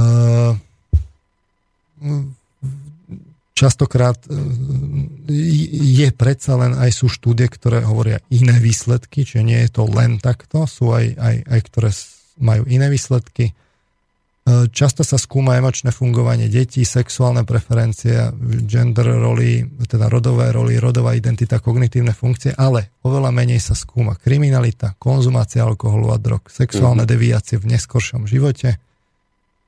Uh, a hlavne chýbajú teda dlhodobé dáta. E, takže on hovorí, že napriek tomu, že je veľa štúdií, e, ktoré idú jedným smerom e, a, a proste výskumníci časť si myslí, že, že, že tie dáta sú mimoriadne jasné, tak hovorí, že teda iní sú opatrnejší a hovorí teda o tom stanovisku tej e, psychologickej asociácie americkej, že vplyvné vyhlásenia celonárodných organizácií by mali byť aspoň z časti založené na výskumoch, ktoré sú národne reprezentatívne. A tiež píše, že v akejkoľvek menej rozvinutej oblasti vedeckého skúmania je potrebný čas, často dekády, kým sa mnohé z centrálnych a najpodstatnejších otázok darí uspokojivo zodpovedať. Zdá sa, že toto bude aj prípad homosexuálneho rodičovstva, keďže viacero spoločensky dôležitých oblastí bolo v stanovisku APA, tej asociácie v roku 2006, takmer úplne nezodpovedaných. No, e, zaujímavé je stanovisko, aj tuto boli spomínaní Biblars a Stacyová, ktorý ešte v 2001 napísalo, že uh, že podľa nich sa teda výskum homosexuálnych rodín, e, ktorý je z veľkej časti robený homosexuálmi, správa príliš defenzívne, že je tendencia zdôrazňovať, že neexistujú žiadne rozdiely, dokonca ani v miere, v akej majú deti homosexuálov homosexuálne sklony. Uh-huh. Ale málo kto sa vlastne pozastaví nad týmto vlastne ne, pozoruhodným, de facto nepravdepodobným výsledkom, totiž čo je vo veci, že uh, uh, každá, každá z tých, tých známych uh, vlastne psychologických teórií by predpokladala, že deti z homosexuálnych rodín budú mať väčšiu tendenciu byť homosexuálne. Lebo ak, ak zoberieme biologickú teóriu, biologicky orientované teórie, tak tie predpokladajú, že teda tieto tendencie sa zdedia biologicky, keďže mnohé deti z tých výskumov homosexuálnych rodín sú biologicky potomkovia, mm-hmm. respektíve potomkovia cez umelé oplodnenie. Čiže tam by mal byť rozdiel. A takisto, keby sme zobrali to sociálne že učenie... To, že, že to sociálny že, konštrukt. Tak, že, tak tam by teda, no to čo vlastne malo byť jednoznačné. teória, no. tak tam by homosexuálne prostredie tiež malo viesť k, k väčšiemu osvojeniu si homosexuálneho správania. No. A psychoanalytické teórie by predpokladali väčšiu homosexuálnu tendenciu z dôvodu absencie otca alebo nejaké takéto tej neúplnej rodiny. Čiže uh, ako to, že sa takýto rozdiel nenachádza, keďže tie teórie majú smerovať, že by tam ten rozdiel byť mal. No. A... To je dobrá otázka. No, a, teraz vy... a, a, a napriek tomu v tej literatúre sa ten rozdiel nedokumentuje, ako sme si vlastne prečítali. Takže e, Biblar so Stacyovou aj poukazujú na to, že ak sa rozdiely nájdu, najčastejšie v oblasti teda rodových rolí, sexuálnych preferencií detí a podobne, výskumníci majú tendencie ich zamlčiavať. Napríklad, ak výskum ukáže, že deti z homosexuálnych rodín sú otvorenejší homosexuálnym vzťahom, ale neidentifikujú sa častejšie ako homosexuáli. Záver, ktorý sa zdôrazní, je, že nie sú žiadne rozdiely v sexuálnej orientácii. A, a oni vlastne navrhujú, že toto by sa robiť nemalo a že, že zvýšenú, e, že dokonca, že to má byť inak, že zvýšenú mieru homosexuálnej orientácie u detí nemôžeme vnímať ako nevýhodu, ale ako rozdiel, ktorý treba tolerovať. Takže aké sú z toho vlastne závery, ak budeme zvažovať tie, tie, tie adopcie, aj keď teda tých výskumov je veľa, veľká väčšina konštatuje, že rozdiely nie sú, mm-hmm. tak stále tu nejaká časť tých, tých vecí jednoducho nie je presvedčivá. To, to si treba fakt povedať. Časť vecov je presvedčená tým, že jednoducho je veľa štúdia idú rovnakým smerom, na druhej strane, ale čas vecov, pre, čas vecov to nestačí. Prečo? Lebo to nie je dôsledne urobené. Jednoducho vzorky sú skoro vždy malé a nereprezentatívne. Mm-hmm. Chýbajú teda tie longitudinálne dáta, dlhodobé výskumy. Existujú aj protichodné štúdie. Je zvláštne, že adoptívne rodiny sú menej výhodné, ale pre homosexuálne rodiny to zrazu neplatí. A ako to, že nie je rozdiel v sexuálnych preferenciách, keď podľa všetkých tých teoretických predpokladov, tých teórií by tam ten rozdiel byť mal. Hej, hej, hej. A, takže podľa mňa také rezervované vedecké stanovisko je, že na takú veľkú spoločenskú zmenu jednoducho to poznanie ešte nie je presvedčivé. Uh-huh. Toto by mal byť vlastne taký konzervatívny zámer, záver, ktorý, ktorý by z toho mal vyplynúť. A e, netreba si to tak predstavovať, že, že tá veda je jednoducho neovplyvniteľná, ona je, ona, tam tí vedci sú proste racionálni ľudia, ktorí e, nepodliehajú tým, tým, Takže tým tvrdé vplyvom, dáta nepustia tým, nič iné, jasné. spoločnosti. No. E, spomeniem príklad. Ja som musím ešte uviesť nejaké doplnenie aj z tej, z tej, z tej relácie ako pred referendum.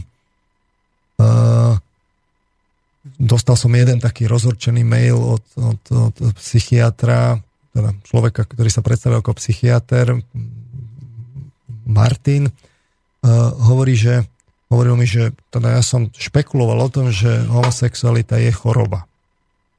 Ja som to tam nepovedal, fyzicky som to tam nepovedal a som hovoril teda, že, že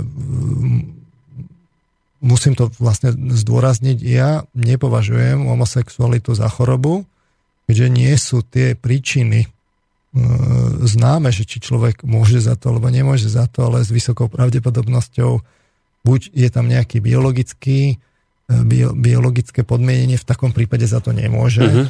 alebo je tam aj to sociálne podmienenie, ale v takom prípade ešte keď, keď, keď je človek v detstve a to tiež zase nie je úplne nemôže, ako no. 100%. Eh, čiže z tohto pohľadu eh, z tohto pohľadu zdôrazňujem, že nepovažujem ja osobne homosexualitu za chorobu a to by ani nebolo spravodlivé.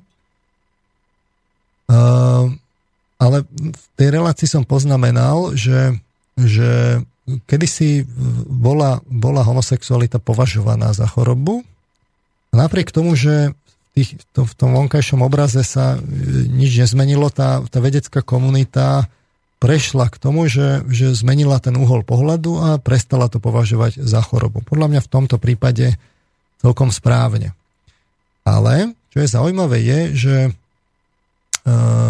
v, v 70., 80. a časti 90. rokov sa e, objavovali, e, tiež boli, tam tá argumentácia tiež bežala a, a bežala tá argumentácia, že aké je porovnanie vlastne e, medzi heterosexuálmi a homosexuálmi v psych, psychickom zdraví. Uh-huh. No a v tých 70., 80. a časti 90. rokov sa objavovali výskumy, že že rozdiely medzi e, heterosexuálmi a homosexuálmi v psychickom zdraví sú minimálne, respektíve, že neexistujú, čo dospelo až do širokého konsenzu v odbornej obci, že tieto rozdiely boli výskumne vyvrátené, že tam jednoducho nie sú rozdiely a hotovo. Hmm. A e, toto bolo celkom v súlade s tým, že sa homosexualita nevnímala ako choroba. Jednoducho, keďže to nie je choroba, v psychickom zdraví nie sú rozdiely, nemôžeme to považovať ako chorobu a tým pádom vlastne treba zmeniť naše, naše nazeranie. Uh, ale uh, v 90. rokoch a, to, a toto vlastne hovorí, toto vlastne hovorí uh, Meyer v 2003 vo svojej štúdii, e, že teda spočiatku sa práve tí progej aktivisti snažili práve podporiť ten názor, že homosexualita nie je choroba a podporiť to dôkazmi, uh-huh. že teda homosexuáli nemajú viac poruch ako heterosexuáli. A skutočne väčšina tých výskumov dospela k záveru, citujem, väčšina výskumov dospela k záveru, že výskumy presvedčivo ukázali, že homosexuáli nemali abnormálne zvýšenú psychiatrickú symptomatológiu v porovnaní s heterosexuálmi. Tento záver bol široko prijatý a často bol zopakovaný v najnovšej psychologickej a psychiatrickej literatúre z 90. rokov. Mm. Konec citácie. Že to nehovorím ja, ale práve Meyer. Avšak v 90. rokoch sa začala zdôrazňovať diskriminácia a hypotéza stresu. A, citujem, nastal posun v populárnom a vedeckom diskurze o mentálnom zdraví lezieb a gejov. Čiže zrazu sa, sa to hodilo. Zrazu vlastne Nej. veci prišli na tom, ale že tam tie rozdiely sú. Uh-huh. A predtým ale hovorili, že nie sú. A bolo to všeobecne príjmaným názorom a teraz zrazu sa ukazuje, že sú. A začalo to byť vysvetľované tým, že, že že sú, sú tam faktory, práve ktoré, ktoré na to vplývajú. To znamená, že je to diskriminácia proti homosexuálom pre ich rozdielnosť, e, že konflikty, ktoré riešia homosexuáli sú odlišné od konfliktov, ktoré rieši spoločnosť, preto sa cítia odsudzení. Internalizácia negatívnych postojov okolia, iných vnímajú ako horších, teda sa sami vnímajú ako horší. Mm-hmm. Strach zo samotného očakávania stresových situácií.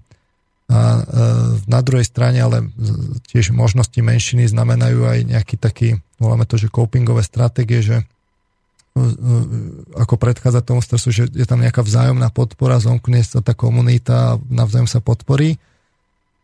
Čiže od tých 90. rokov sa prešlo k tomu, že sú tam rozdiely, sú evidentne zdokladované. Čiže nejaká psychická labilnosť je tam napríklad vyššia. že to je vplyvom práve toho, toho, toho stresu a tak ďalej. Tak, no. no a e, len tu je problém, že E, že ja určite e, si myslím, že často je tým naozaj spôsobená, ale, ale na druhej strane je otázka, že ako dokážete, že to je len tým. A to sa v princípe nedokazuje.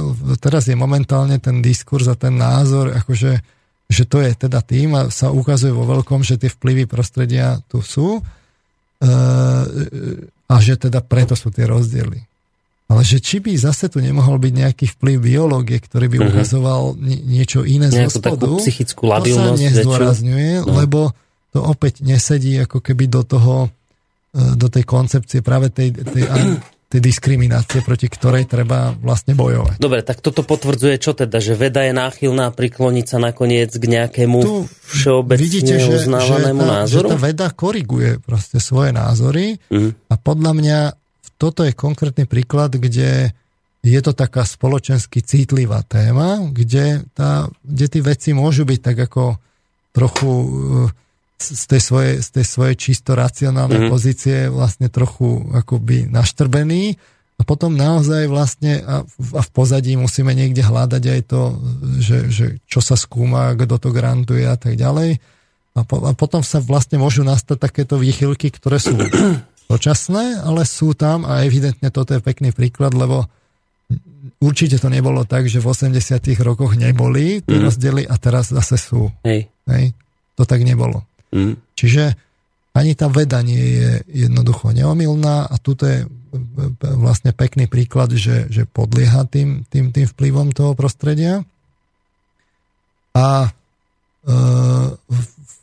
vlastne opäť zase je tu tá otázka toho, že tak je ten rod len, tá, len ten sociálny Hej. konštrukt. Tak na tých, to je na tom čarovné podľa mňa, že tí istí ľudia, ktorí hovoria, že teda keď tu, keď heterosexuáli e, majú urobiť nejaké vlastne ústupky, lebo diskriminujú, tak rod je, e, rod je čisto e, sociálny konštrukt, mm-hmm. to sú vplyvy prostredia, ale pokiaľ príde o adopcie, a to teraz vo veľkom riešime, lebo sa to tam zavádza, tak nie je rozdiel.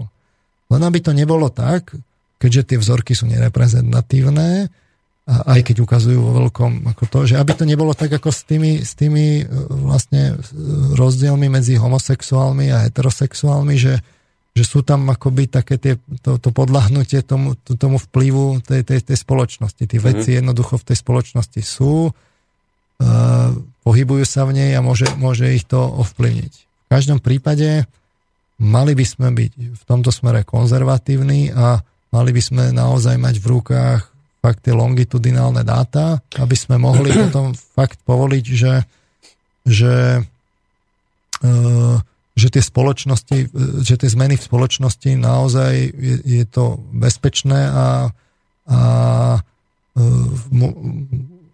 to naše poznanie predbieha ten náš čin a nie naopak, že my potom urobíme nejaký čin a potom dodatočne skonštatujeme, že ako to vlastne bolo. Hmm. Len viete, že aj tie, akoby aj tie dlhodobé dáta ešte môžu byť milné, lebo Veď vlastne záleží veľmi na tom, že na aký atribút sa vy zameriate pri tom, pri tom výskume. Že, že napríklad ste teraz hovorili v tej predošlej relácii, že uh, sa sledovalo, že prepadávanie detí v škole. No tak dobre, to však to nám mohlo dať nejaký údaj, ale že to môže byť akoby nepodstatná záležitosť. Viete, viete to pre, prepadávanie v škole, že, že ako vedec vie, na, na ktorú oblasť má zacieliť ten, ten výskum tak, aby tá oblasť akoby čo najvernejšie odrážala, ten výsledok čo najvernejšie odrážal uh, to, či daná vec je nebezpečná alebo nie je nebezpečná. Rozumiete? Ja, ja sa, tak, tak, taký príklad vám poviem, že to raz použil Emil v relácii, že, že rakovinu u mužov spôsobuje holenie. Že prečo? Lebo že vy keby ste zobrali si, že, že všetci muži, ktorí mali rakovinu, sa holia ráno, tak vám vyjde výsledok, že holenie určite spôsobe, ale vy ste vlastne urobili zlý výskum, lebo vy ste sa zamerali na zlý údaj. Vy, vy nemôžete pri rakovine skúmať holenie, lebo to je hlúposť. Viete, že, že v, záleží na to, že na čom vy sa zameriate pri tom výskume a toto ma zaujíma, že, že kto rozhodne o tom, Bože, alebo akým spôsobom to vo vede funguje, že, že na ktorú oblasť my ten výskum zameriame, lebo my môžeme mať dlhodobú štúdiu, ale ide úplne mimo, lebo ja môžem mať 20 rokov, aj 30, aj 200, skúmať to holenie, aký má vplyv na rakovinu a budú mi vychádzať úžasné čísla, že 100% a budem 100 rokov v omyle.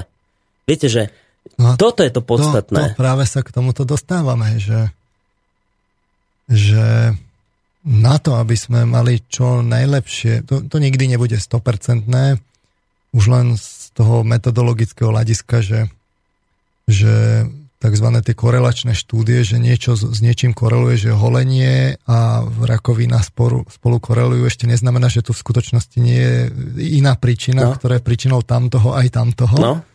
Takže tie korelačné štúdie vám nikdy nedajú ten, tú, tú, tú, tú istotu vy potrebujete k tomu nejakú dobrú teóriu, ale na druhej strane to neznamená, že sú zbytočné.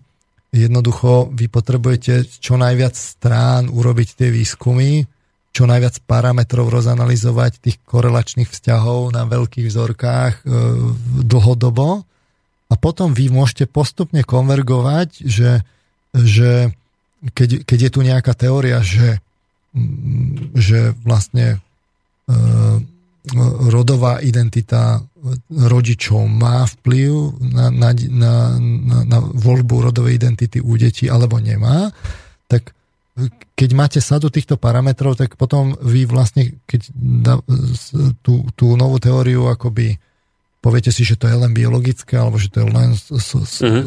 sociokultúrne, tak potom ale tá teória by mala zohľadňovať všetky tie korelácie a vysvetľovať ich.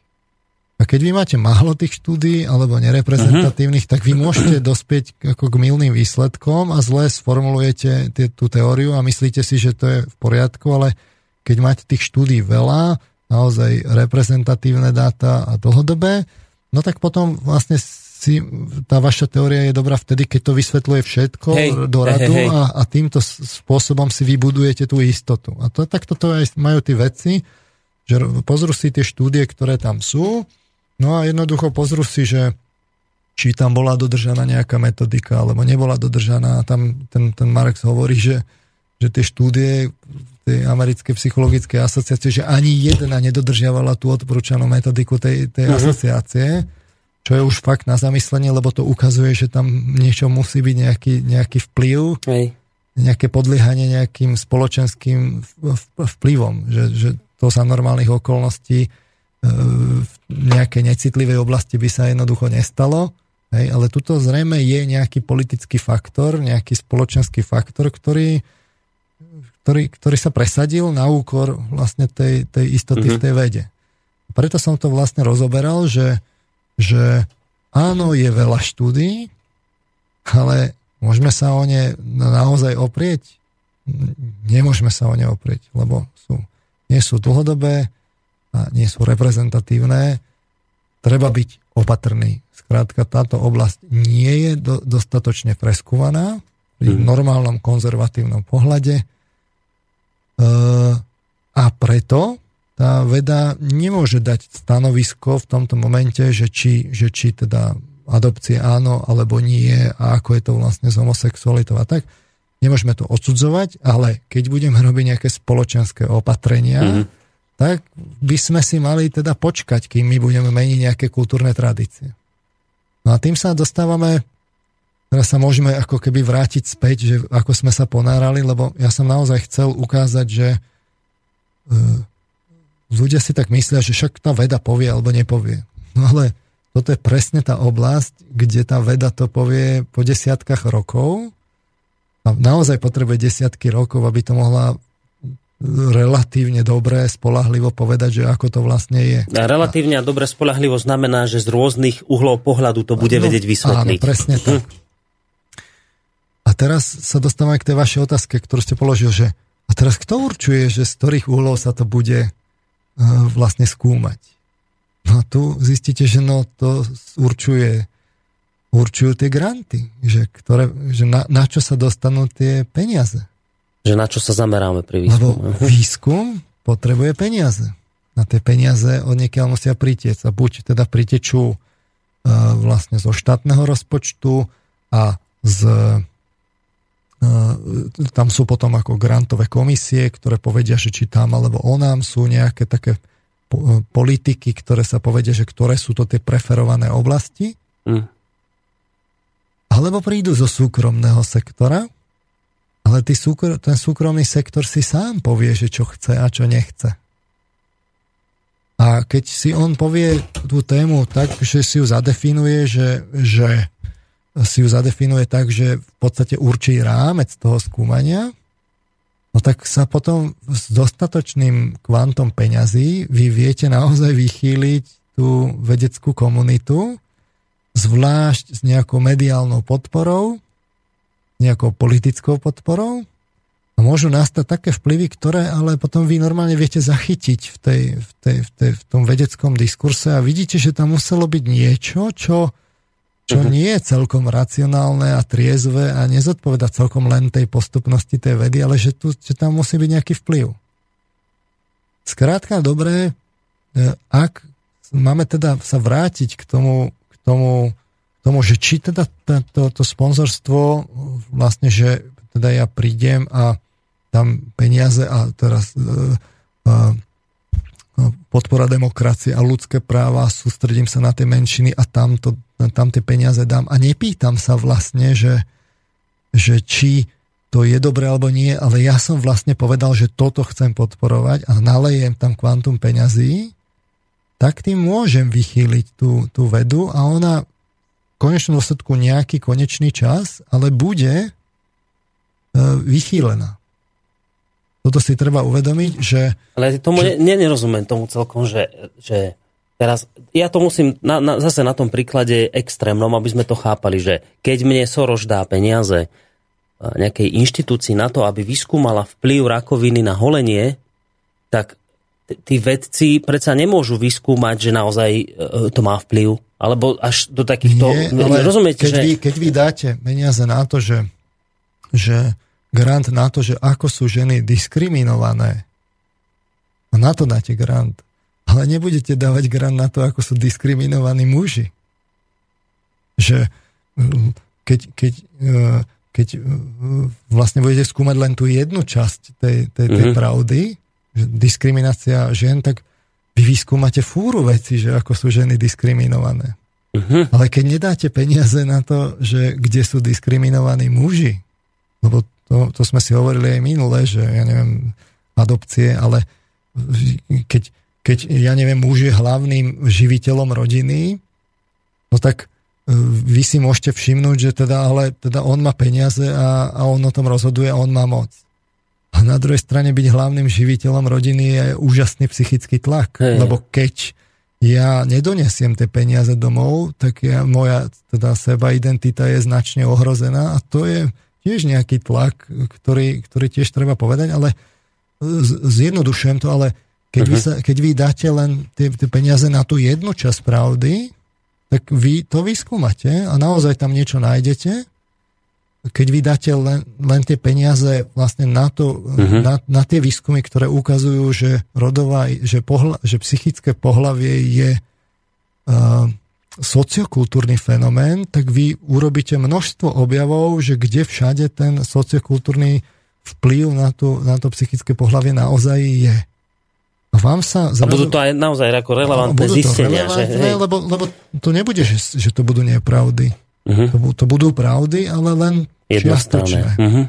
A vy keď nedáte tie peniaze na tú druhú časť tej pravdy, tak sa zrazu začne hromadiť to poznanie na jednej strane a začne to ako tak, tak začne vám tam neustále nabiehať, že čo všetko, kde všade vlastne ten vplyv mm-hmm. toho, toho sociokul, tie, tie sociokultúrne vplyvy, ale nezačne vám tam nabiehať, že kde všade to má vplyv, kde, kde sú tie biologické vplyvy, aby vy ste mali ucelený obrázok a potom vy stále čítate v literatúre, že, že tam, aha, tam to má dynamiku, že tam sa tomu mm-hmm. venujú a to je strašné trendy a tak ďalej, ale neuvedomíte si vlastne, že že ten, kto určil tie granty a že kam to má tiecť, vlastne vychýlil tú, tú, tú celú pravdu. A o tom to celé je, že toto je nebezpečenstvo, keď ten súkromný sektor financuje vedecký výskum, že, že môže, ho, môže vlastne ten stav toho poznania vychýliť jednostranne a e, ono by to vlastne, keď, keď by bol niekto naozaj filantrop, tak by to hmm. malo byť postavené tak, že tak máme tu teda viacero tých vplyvov, tak si ukážeme e, o, o, obe strany a potom, keď si budeme Zistíme istí, mm-hmm. E, keď si budeme naozaj istí, že ako to vlastne je, tak potom skúmajme ďalej, ale ja keď dávam tie peniaze, tak by som, a zvlášť filantropicky, tak by som to nemal dávať tak, že to na nejaký účel je, a na ten zrovna, ktorý ja chcem politicky presadiť a zmeniť spoločnosť rovno a priori dopredu pred tými výskumami, ale tie výskumy mi majú len potvrdiť to, to, čo ja chcem urobiť. Ale keď som filantrop, tak by to malo byť tak, že ja tie peniaze dám a že spýtam sa tých vedcov a teraz mi povedzte, že čo by som mal ja robiť, že, že kam tú spoločnosť by som mal viesť. Že, ten, že tá motivácia prvotná filantropická musí byť naozaj taká, že ja keď som e, vlastne podnikateľ a mám veľa peňazí a časť z nich chcem dať na výskum, tak ja by som nemal rozhodovať, na čo ich jednoducho dám a byť o tom presvedčený a takto meniť celú spoločnosť.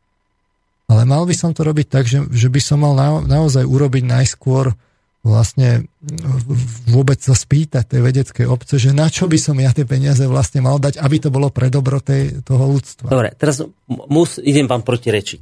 Dobre, že? No. A, tak, vy vlastne hovoríte toto, že napríklad, keď sa nejaký šéf, ja neviem, nejakej televízie súkromnej rozhodne, že bude vysielať program, ktorý vám povie, ja neviem, nejaký odborník, že to veľmi nejako k rozumovému napredovaniu spoločnosti nevedie, že tie blbé telenovely a ešte hlúpejšie súťaže a neviem čo, že v konečnom dôsledku debilizujú spoločnosť, nás teraz preháňam, tak teraz vy mu chcete zabrániť, aby, aby on svoje vlastné peniaze použil ako chce. Skrátka a dobre, že ak Soros má nejaké peniaze, on má právo podporovať vo výskume a zamerať sa na ten uhol pohľadu, ktorý on považuje za správny. Rovnako ako má právo majiteľ nejakej súkromnej televízie nasimulovať ľuďom taký program, aký on považuje za správny, aký mu prináša zisk.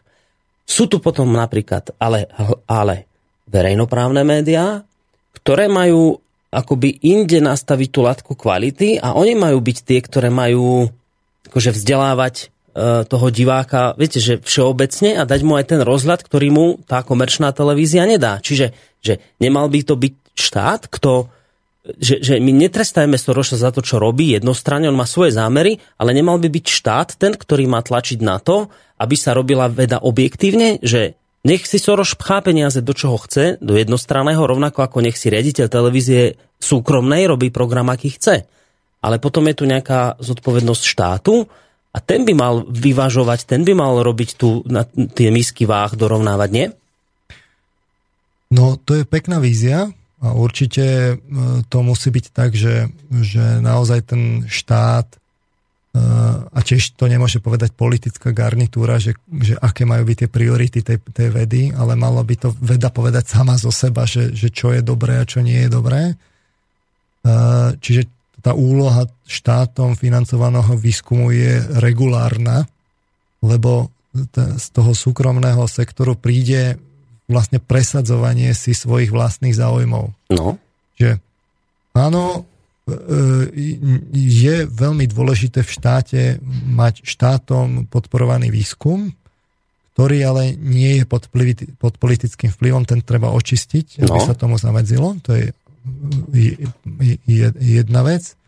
Druhá vec je, že áno, e, e, či už vysielam, ja neviem, komerčný komerčnú televíziu, kde, kde, kde vysielam brak a útočím na nízke ľudské púdy, alebo rovno zarábam na prostitúcii, hej, že vulgarizujem, alebo vlastne si razím e, svoju predstavu zmeny spoločnosti, ale nepýtal som sa dopredu, ako by to vlastne malo byť. No tak toto potom dobre, áno, môže to byť, má to svoje miesto, ale nemôže tam byť vlastne extrémny vplyv jednej skupiny. I to je nebezpečné. To je, to je monokultúra, ktorá vychyluje tú spoločnosť. Za druhé, nenazývajme to filantropiou, ale presadzovaním svojich vlastných vízií do spoločnosti vo veľkých meritkách, ktoré nie sú garantované. To nie je filantropia. A Malo by to byť tiež regulované, aby nedochádzalo k, k, k výchylkám vlastne nesprávnym smerom. Čiže Ale ako to, by ste to chceli regulovať? No veď to by tá, tá, tá vedecká obec štátom podporovaná mala vlastne dozorovať, že či náhodou nedochádza ako k výchylkám. A za ďalšie, vedci, ktorí sú takto e, vlastne grantovaní, by mali E, vlastne vždy uvádzať, že, že či náhodou nie sú v konflikte záujmov, hej, že oni idú len jedným smerom a proste tak ako v tých, ako v tých mimovládkach, že jednoducho, keď, keď všetky hovoria jedno a to isté a sú z jedného zdroja financované, tak by to malo byť jasné všetkým, že odkiaľ sú financované a prečo sú financované a za, s akým zámerom. Hm. Čiže aj tu sa dá E, vlastne to ako každá aktivita ľudí proste ovplyvniť a treba to mať na pamäti a treba to sledovať, že či tam nedochádza k nejakým e, ekvivalentu vlastne monopolného postavenia na trhu a, a, a tak ďalej, že, že, že to prostredie by malo byť zdravé, to znamená, že malo by tam byť konkurenčné prostredie, rôzne názory zastúpené, ktoré by medzi sebou mali viesť dialog a tak ďalej a, a, a malo by sa to v konečnom dôsledku od, od, od e, malo by sa to premietnúť až do množstva peňazí, že, že ktoré, ktorým smerom tečú aké peniaze, to by sa malo normálne, regulárne monitorovať. Dobre, ale demokracia ako taká, aj tá naša, ktorú tu máme, vám nebráni v tom, aby ste tu vytvorili konkurenčné prostredie Sorošovej a jeho otvorenej spoločnosti. Však veď vám nikto nebráni proste podporovať grantami to, čo vy považujete za správne. No. Ale asi sa zhodneme, že keď, keď máme teda tú liberálnu ekonomiku, že tam je niekto má monopol, alebo postavenie blízke monopolnému postaveniu, že asi už to nie je celkom demokracia, ale že hrozí zneužívanie monopolnej pozície. Nie? Veď v trhu to platí, že liberálny kapitalizmus nejde do nekonečna, že, že nemá byť vôbec riadený. Isté, isté, istý monitoring musí jednoducho prebiehať. Áno, máme protimonopolné úrady. Musí byť protimonopolný úrad. No. no a čo sa týka grantovania vo vede, tak to môže byť veľmi, veľmi podobné v jednotlivých oblastiach, hlavne čo sa týka spoločnosti. E, to isté, čo sa týka rôznych technológií e, použitých e, praxi, ktoré môžu byť škodlivé, ktoré naozaj to, to tam je fúra veci, kde tá vedecká obec pred, predbieha, teda tá veda predbieha vlastne posúdenie tých, tých dôsledkov na prírodu a na spoločnosť a treba si byť toho vedomý a treba to naozaj monitorovať a mali by byť na to špeciálne vlastne ekvivalenty e, rôznych telekomunikačných úradov, antimonopolných úradov a, a neviem čo, čo na prvý pohľad vyzerá ako byrokracia, ale na druhý, keď sa na tým bližšie zamyslíte, mu, to je nevyhnutné, lebo ak nemá dochádzať k zásadným výchylkám, čo mhm. teraz dochádza.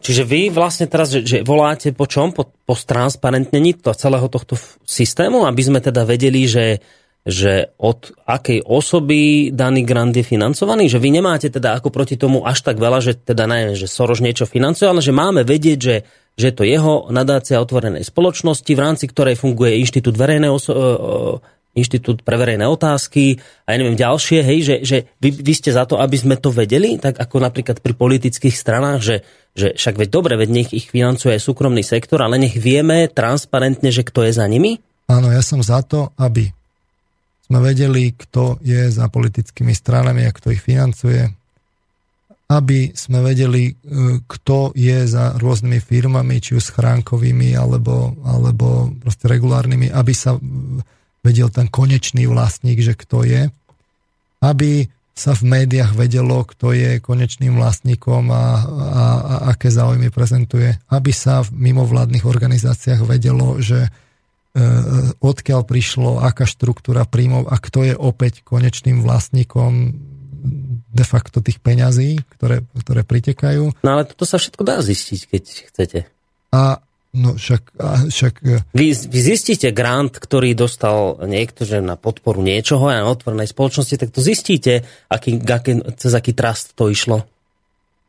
No, to zistíte s, s istou námahou, nie je to také celkom jednoduché, musíte ísť, e, viete, že tam je podstatné, že treba sledovať tie vplyvy, ktoré sú nie, že jeden rok, dva roky alebo 10 rokov, treba sledovať vplyvy, ktoré, ktoré sa dejú v podstate v desiatkách rokov, aby vy ste vôbec vedel, že posúdiť ako keby celkový dopad. Ale to, to máte presne to isté, ako E, ako pri tých schránkových firmách a, a v biznise, že áno, dá sa to, máte dnes všelijaké nástroje čiastočne, pokiaľ náhodou niekto uh, niekto neurobí vlastne vyslovene schránkovú firmu a, a daňový raj a tak ďalej. A ale to by malo byť automatické, že, že, že to by malo byť normálne, že už keď firma sa hlási do, do verejnej súťaže, tak by mala deklarovať konečného vlastníka a, ne, a nemal by to niekto zisťovať dodatočne ex post, ale mm. malo by to byť hneď v momente jasné, keď ten, keď, ta, keď ten subjekt začne niečo robiť, aby mohlo byť, mo, mohol byť jasne viditeľný konflikt záujmov a hlavne ide o ten celkový princíp. Filantropeov nemôžete nazývať niečo, že podnikateľ dá predstavu, on má predstavu spoločnosti a dá peniaze na takú na taký výskum alebo takú aktivitu v treťom sektore, ktorá splňa jeho predstavu, ktorú vlastne nikto mm. ne, neskontroloval, že či nemá, nemá ako fakt zlé dôsledky. A keď, keď sa na to pozrieme, tak tu, tu, tu, tu, tu, tu tie dopady sú vážne. My máme reál, reálne problémy. Máme po, problémy s, s pôrodnosťou, máme pro, pro, problémy s, s rozvodovosťou, e, máme problémy so sexualizáciou spoločnosti, s krízou rodiny. V, tej, v týchto našich reláciách sme si to jedno, jednoducho ukázali, že tu tie problémy sú. Povedzme ešte tá sexualizácia spoločnosti, to ani tak nie, ale tie ostatné tam jednoducho vidno, uh-huh. že kde sú tie negatívne vplyvy. A my teraz robíme spoločenské zmeny, ktoré just toto naštrb, na, naštrbujú v záujme vlastne ochrany, ochrany menšín, ale možno je to naozaj tak, ako sme si to povedali, že príde nejaká spoločnosť, ktorá si celkom nedemokraticky bude chrániť pôrodnosť a bude trvať e, na tom, aby, aby, aby tie vzťahy aj v rodine, aj v spoločnosti boli trvácnejšie Eh, aby tí ľudia boli menej egoizovaní, viacej eh, prospoločenskí a možno, že z dlhodobého hľadiska a možno ani nie tak dlho to bude trvať, lebo u nás tie parametre idú dole vodou, že, že jednoducho ten prírodzený výber, či sa mhm. nám to páči alebo nie, jednoducho ukáže, ktorá, ktorá tá morálka je života schopná. Je tá života schopná. Hej. A A my keď sme túto tému začínali, idem teraz potešiť, že všetkých tých ľudí s touto otázkou, ktorí E, takto chcú jednoduchšie celé mať vysvetlené a, a nepotrebujú možno 6, 7, 8 a 10 relácií, ale hneď sa chceli opýtať túto otázku. Že, tak, my keď sme túto tému začínali, pred neviem koľkými týždňami až mesiacmi, tak ste začínali tým, že robil sa ešte pred samotným referendum nejaký prieskum v spoločnosti a z toho prieskumu nám vyšlo, že ľudia vo všeobecnosti sú proti homosexuálnym manželstvám, proti adopciám, homosexuálnymi pármi detí a proti sexuálnej výchove. Tie čísla boli no, viac menej no, jednoznačné. No. A potom e, prišlo, došlo na referendum a celé to dopadlo nejako inak. Že skrátka ten, ten stav predreferendový sa podarilo niekomu zmeniť až utlmiť. Niekto na tom intenzívne pracoval. Že médiá nám niečo unizono tlačili do hlavy, teraz zistujeme, že vedci môžu nám niečo tlačiť do hlavy podľa toho, kde grant ide, tak tam na to sa zamerajú a vyjde nám nejaký číslo, tak sa pýtam, kto toto všetko zafinancoval? Túto zmenu spoločenského nastavenia, že ľudia si niečo pred referendum mysleli a dnes akoby myslia si niečo možno iné, respektíve podarilo sa tieto ich nálady a názory otupiť. Kto to celé zaplatil? No čo, to sme si povedali, že, že nadácia pre otvorenú spoločnosť, tam, tam je ten spolo, spoločný menovateľ a e, západní donory, ktorí, ktorí, e, ktorí e, vytvorili ten trust, ktoré tie peniaze tiekli, tiekli do, do think tankov, tiekli do, e, do vedeckých grantov, vlastne vytvorili sa väzby na politické strany a politikov, a samozrejme úzke vzťahy s médiami, takže... Dobre, takže George Soros? Tak... No, lebo, viete, lebo... Koho vízia, koho vízia sa, sa, sa vlastne v nadácii otvorenej spoločnosti realizuje, tak ja si myslím, že asi zakladateľa. A tá otázka stojí, že, že ten, ten vplyv je naozaj dlhodobý, mení sa tá spoločnosť, fakt sa, met, sa, sa morfuje, fakt je to vlastne sociálne inžinierstvo e, bez pejoratívneho významu. Hej. Jednoducho vlastne títo západní donory naozaj si razia svoju predstavu spoločnosti, tých, tých, tých, tým vedcom vlastne de facto sekundárne povedia, čo majú vyskúmať. E, a, a v konečnom dôsledku ja za tým vidím to, že, že práve tie tí, tí, tí, tí, finančníci vzadu, ktorí, ktorí tieto fondy vlastne napájajú, si naozaj v konečnom dôsledku chránia svoje investície, oslabujú to národné povedomie, budujú to globálne, integrálne s previazaním do veľkých celkov, lebo im to v konečnom dôsledku z dlhodobého hľadiska Naozaj to sú meritka, kde tie kapitály sú obrovské. To, to naši oligarchovia sú proti tomu ľudia, ktorí myslia v horizonte e, možno do 10 rokov, ale, ale títo sú, to, to sú ľudia, ktorí myslia v desiatkách rokov, lebo tie financie za tým sú také veľké.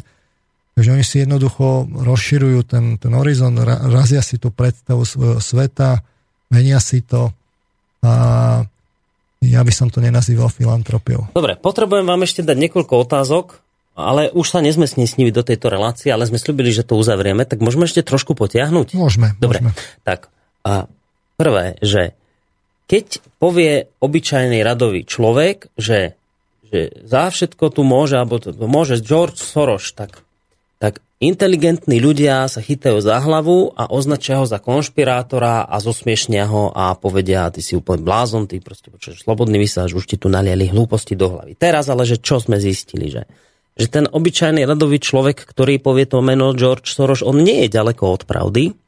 On vlastne akoby hovorí pravdivú informáciu, len ju nedokáže, on, on nemá ani tú mentálnu výbavu, ani ten priestor, ani ten čas, aby to dokázal takto akoby rozpitvať, ako ste to teraz urobili v priebehu niekoľkých relácií vy. A teraz, že, preto sme si to robili. No a teraz, že, ale čo sa s týmto stavom dá robiť, že my, my, my nemôžeme chcieť od radového človeka, ktorý akoby už niečo cíti, má pocit hlboký, vnútorný, intenzívny, napríklad teraz, že má pocit, že, že napríklad na Ukrajine sa deje zase niečo sorošovsky, uh, akoby uh, sorošovsky podozrivé Ale teraz, lebo viete, ja sa to pýtam preto, lebo mi tu píšu poslucháči maily, napríklad tohto znenia. Posledne mi prišla asi pred týždňom, že ja som taká nešťastná, píše mi nejaká poslucháčka, že ja som taká nešťastná, ja sa rozprávam s ľuďmi, chcem im to vysvetliť, ale ja to akoby neviem celé povedať, ja len mám hlboký pocit, že proste sa tu dejú svinstva na tej Ukrajine, že to Soros podporuje, že to chce tú celú spoločnosť meniť a oni mňa tak ako zlikvidujú tými protinázormi a ja nie som schopná im protiargumentovať. A teraz, že čo my s týmto stavom môžeme robiť, že človek má nejaký aj správny pocit, správnu intuíciu, aj, aj správne pomenuje problém, typu George Soros, ale už nemá tú schopnosť vedieť to v následnej debate vydiskutovať, lebo nie je možno, že ani mentálna schopnosť, možno ani priestor, ani čas. Čo sa dá s týmto robiť?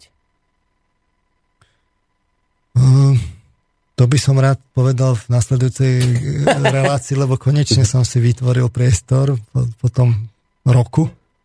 Už je to že čo s tým? viac ako rok, 27 relácií, že čo by mal, čo môže taký človek robiť. Nestačí, naozaj nestačí to povedať, že ja neviem, uh, George Soros je zlý a má v tom prsty, lebo ani to nie je, to nie je Hej. pravda. Uh, to je pravda z časti v tom, že keď on si teda razí tú svoju predstavu sveta, ona tiež nie je úplne zlá, veď e, e, to, to, to tiež tak nie je. Tam, e, veď aj ten západ má veľa pozitívnych, pozitívnych vecí, ale na druhej strane do takej miery, do akej to razí akoby tým, že, že nevyhodnotí ten, ten, ten dopad na spoločnosť a nezoberie všetko a nepýta sa tej, tej vedy a tá veda e, vlastne to nepovie sama zo seba, ale vychyluje to aj v médiách, vychyluje to aj, e, aj vo vede, aj v politike a tak ďalej. On skrátka razí tú svoju predstavu. To by samo o sebe nebolo zle, lebo však mnoho ľudí razí svoju predstavu, ale treba si uvedomiť, že toto je a to není len on, on to v skutočnosti nie sú, nie, nie je len on, tam, tam je, tam je e, celá skupina vlastne týchto, týchto západných oligarchov alebo, alebo finančníkov. To je, jednoducho to sú tak enormné peniaze, ktoré synchronizovane tečú do, do, do tých spoločností, že to, čo on má predstavu o svete, tak to sa tam naozaj vpečaťuje a potom sa odhalia všetky aj plusy, aj mínusy, ktoré, ktoré sú s tým spojené. Ehm, a sú s tým spojené mínusy, lebo keď, keď výsledkom je, že sa, e, sa povie, e, príjme stratégia, v konečnom dôsledku stratégia pre rodovú rovnosť, kde v základnej definícii je, je hrubá chyba, mm-hmm. no tak potom je George Soros, ktorý túto predstavu razí a, a, a podporil ľudí, ktorí túto predstavu razia a ktorí to tam vlastne pri, prijali a presadili aj politicky, aj mediálne a tak ďalej, je naozaj zodpovedný za to, že, sú, že sa tam objavia negatíva vo veľkých merítkach. A, a na toto vám ne, nepomôže vlastne, že, že to, to neviete ani rýchlo povedať, že, že tak on je zlý, lebo ani to není pravda. A, a, ale fakt to potrebujete vysvetliť dopodrobne, ako ten princíp proste funguje, kde všade sa to premieta a teraz tu nejde o to teraz vo veľkom tam presviečať ľudí a, a na ulici im dať nejakú brožúrku, že zobuďte sa, tak to, to nie je účelom. Účelom je tá cesta je vlastne v ukázaní tej konštruktívnej alternatívy. Lebo ak, ak vy urobíte konštruktívnu alternatívu, kde, ktorá je pozitívnejšia, no tak sa v konečnom dôsledku, áno, ona bude zo začiatku boriť práve s tými obrovskými peniazmi a plošným tým dažďom filantropických bankoviek dolárových. Ale, ale v konečnom dôsledku bude ona životaschopná a tí ľudia uvidia, že, že aha, je to životaschopné a, a časť ľudí sa jednoducho pridá všetky spoločenské zmeny takto e, prišli a konec koncov aj tá zmena na západe e, vlastne takto si razila cestu, veď tam aj tá demokracia, veď to nebola ľahká cesta od monarchii a a autokracii. Čiže treba to pochopiť, to je, mm. prvé, to je no, naozaj prvá, ako, akoby prvý stupeň potom niečo začať robiť a hlavne nie presviečať ľudí, že, že takáto, takáto je pravda. Jednoducho treba robiť niečo a potom ľudia sa sami spýtajú, že čo to robíš, ak to uvidia, že to je života schopné. Hmm. No, um, pochopiť to samozrejme treba, lebo toto je, to je taká typicky príkladná téma, ktorá je ťažko pochopiteľná, preto je fajn, že ste ju takto dopodrobná rozobrali. Teraz, že čo sme sa z tohto celého dozvedeli, že kde je ten základný problém, od, od ktorého sa celé toto začína akoby odvíjať tá chybná koncepcia, je to, že ľudia typu George Soros sú hlboko presvedčení o tom, že, že biologické pohlavie a psychologické pohlavie spolu nejako nesúvisia, vzájomne na seba vôbec nejako nenadvezujú. A teraz, že, ale toto je podstatné, že, ale potom ste tu vy odborníci, psychológovia, ktorý jeho a jemu podobných ľudí z tohto omylu viete dostať. Argumentačne to viete vysvetliť, že počkajte, že nie, že tu sú nejaké štúdie, ktoré ukazujú na to, že sa mýlite. A teraz toto mňa zaujíma. Viete, že ak George Soros a jemu podobný, ak im to niekto vysvetlil a napriek tomu tlačia na to, že sa chceme hrať na to, že nesú, nesúvisí to a budeme to tvrdiť stoj čo stoj, tak potom ich musíme musíme nahlas povedať, že potom majú evidentne zlé zámery s touto spoločnosťou. Potom im ide evidentne o zlú vec, pretože oni zámerne prehliadajú skutočnosť, ktorá sa dá, ktorá sa dá vyargumentovať, že je milná. A teraz ja ak z tohto napríklad viem usvedčiť Georgia Soroša, Olgu Pietruchovu a im podobným, že vy zámerne proste aj napriek faktom, ktoré vám tu poskytujú odborníci, vy zámerne tento, túto skutočnosť ignorujete, tak vás potom musím obviniť z toho, že máte zlé zámery s touto spoločnosťou. Či už vedome, alebo nevedome. Ako nevedome? Vedome. Ak, ak im vy niečo vysvetlíte a oni to vedome odmietnú, tak je to potom vedomý zlý zámer, nie? No, e, viete, že vo vede, vo vede prebieha diskusia. Poviete argumenty, protiargumenty. A práve tá diskusia je tým životom. E, v podstate ne, neexistujú veci, ktoré by sa nemýlili a e, istá tá miera ako keby toho trvania si na tom svojom názore je samozrejme zdravá, že to, to treba rozvíjať a tak ďalej. Na druhej strane aj je potrebná istá miera sebareflexie poču- a počúvania toho druhého, že či náhodou mi nehovorí niečo dôležité. A a tu, tu je práve to, že keď, keď máte výzvu, v ktorej 300 vedcov a, a odborníkov pod, pod, podpíše nejakú výzvu, že pozor, rodová ideológia,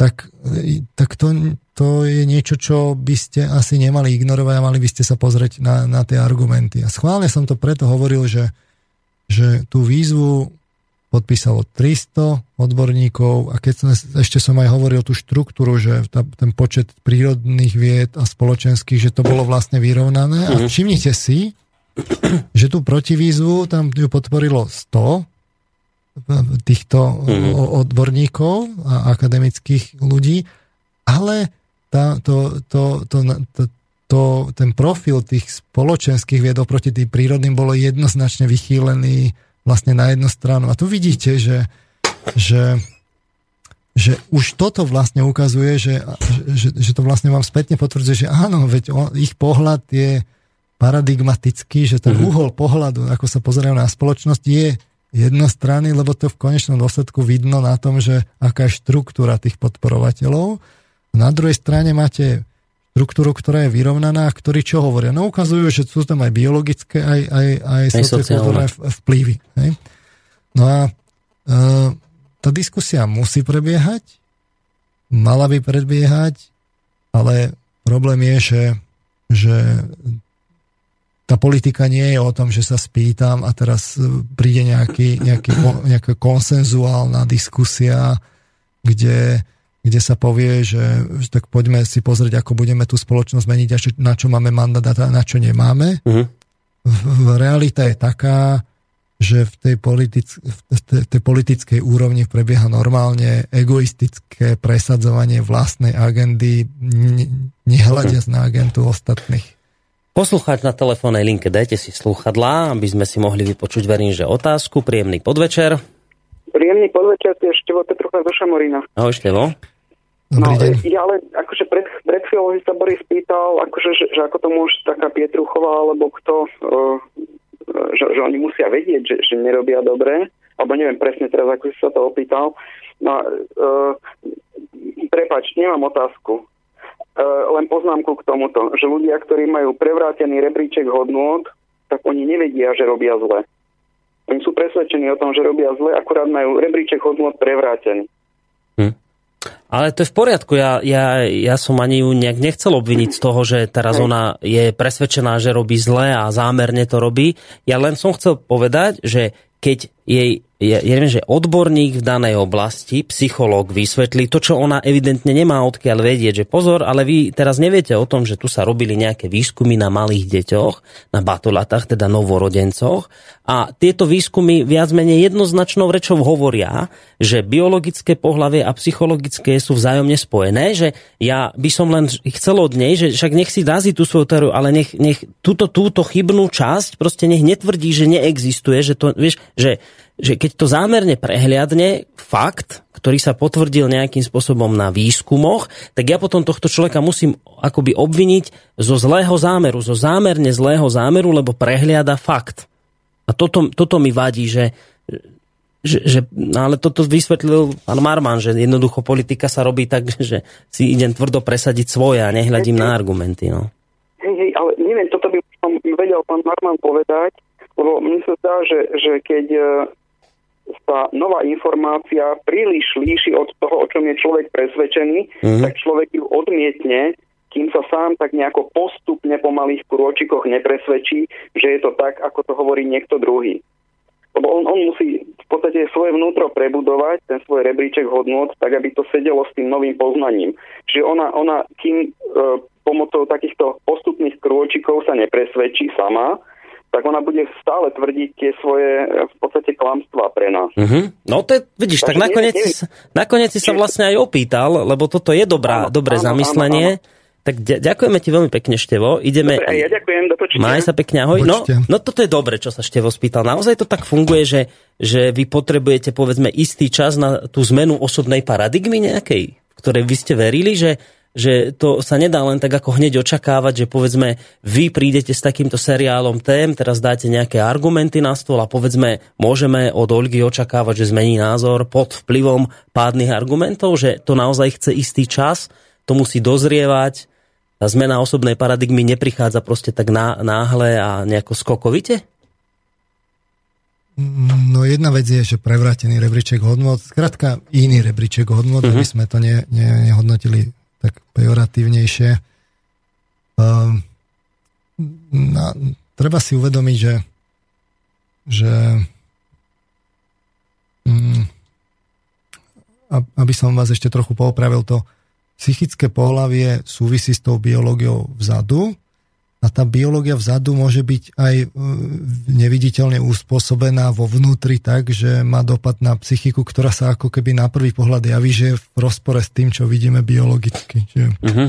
My máme aj, aj homosexuálov mužov, aj, ktorí, ktorí to psychické pohlavie majú iné, ako majú, majú heterosexuálni muži. Hej? Ale tam, tam vo vnútri je niečo, niečo inak. Čiže a, a tu sa práve dostávame k podstate tej, to, toho sporu, že, že uh, tá Olga Pietruchová, keď už ju to tak stále spomíname, ako aktivistka, ona vlastne bude ukazovať tú časť pravdy, v, ktor- v, ktorú, v ktorej má ona pravdu. To znamená, že bude ukazovať, že kde sú ženy diskriminované mm-hmm. a že aj uh, homosexuáli a vlastne LGBTI komunita, že je diskriminovaná a v tom má časť pravdy. Potiaľ to je to pozitívna úloha, ktorú treba oceniť. Áno, jednoznačne. Ale ako náhle z tých individuálnych prípadov, ktoré sú iné, vyvodíme plošné pravidlo, ktoré chceme nasadiť na celú spoločnosť, teda ktoré je ale v rozpore s tou realitou a začne to presadzovať vlastne po, po, po líniách politickej agendy, tak tam je ten tam je tá úloha potom deštruktívna a na to treba vlastne poukázať, že pozor, pozor, e, áno, sú, sú ženy, ktoré sú mužskejšie ako, ako, ako, ako e, niektorí muži, ale štatisticky jednoducho tí muži sú mužskejší a ženy sú ženskejšie a o tom je štatistika a vzhľadom k tej plošnej štatistike by mali príjma, byť príjmané plošné pravidlá. No, no. A aj keď vlastne chránime menšiny, tak by to nikdy nemalo znamenať to, že de, vlastne diskriminujeme väčšiny, väčšiny tak, že im vlastne znemožníme ten, ten, ten, ten šťastný život. Čiže tam je nejaká tá miera toho balansu, že ako vybalansovať práva menšín s väčšinou, tak aby, aby, to, bolo, aby to bolo v nejakej rovnováhe. No ale e, samozrejme, že my máme ten politický systém taký, že, že jednoducho sa dostanú do vlády tá, ktorá konkrétna strana a ona si potom má svoju agendu a tu si chce bez ohľadu na tých ostatných presadiť do, svojej, do svojich do, svojej, do legislatívy a do toho, čo bude, podľa čoho spoločnosť pôjde. Čiže keď máme liberálov, tak keby liberáli boli vo väčšine, tak oni sa nebudú zaujímať o to, že, že my tu máme aj nejaké konzervatívne hodnoty a že to, uh-huh. že to nemôže byť len liberálne. Oni proste budú, ten, oni keby to bolo len na nich, tak oni ten štát prerobia na čisto liberálny štát a hrubo ich nebude zaujímať, že, že ten konzervativizmus má aj pozitívnu úlohu. Oni ho jednoducho chcú deštrovať. A, a naopak, zase vice versa. Keby sme tu mali zase konzervatívcov, no a teraz, tak... keď ale poukážete človeku, no. že on sa teda, on je teda jednostranný, no tak toto je problém u ľudí, lebo jednak ľudia si neuvedomujú tú svoju, tie, veľ, veľmi ťažko si uvedomujú svoje tie paradigmatické presvedčenie, mm-hmm. že, že on je tak zameraný na, tú, na ten kus svojej pravdy, že on vlastne je to také, taká predpojatosť potom aj vo výskume, sa to tak volá, že predpojatosť a on vlastne potom ignoruje tú ostatnú realitu mm-hmm. a on vlastne nevie, že to má že to má vlastne v sebe a ani si to neuvedomuje. A teraz najhoršie je to, že vôbec to uvedomenie si tej, tej, tej, tej paradigmatickej predpojatosti alebo toho svojho uhla pohľadu, že to je náročný proces, ktorý, ktorý kde vy vlastne musíte ako keby až zmeniť trochu svoju osobnosť, lebo vy ste nejako, vy to máte nejako v nevedomí a vy nejako hľadíte na tú spoločnosť, že ja som napríklad ateista, pre mňa je to celé ako prirodzený výber tvrdého mm. kalibru, väčšie lakte e, postupujú do ďalšieho kola. A teraz ja to razím a na všetko tak pozerám v tej spoločnosti a potom tak sa ju snažím zmeniť, tak robím v biznise, tak robím vo vede a toto všetko presadzujem a to ostatné ma nezaujíma.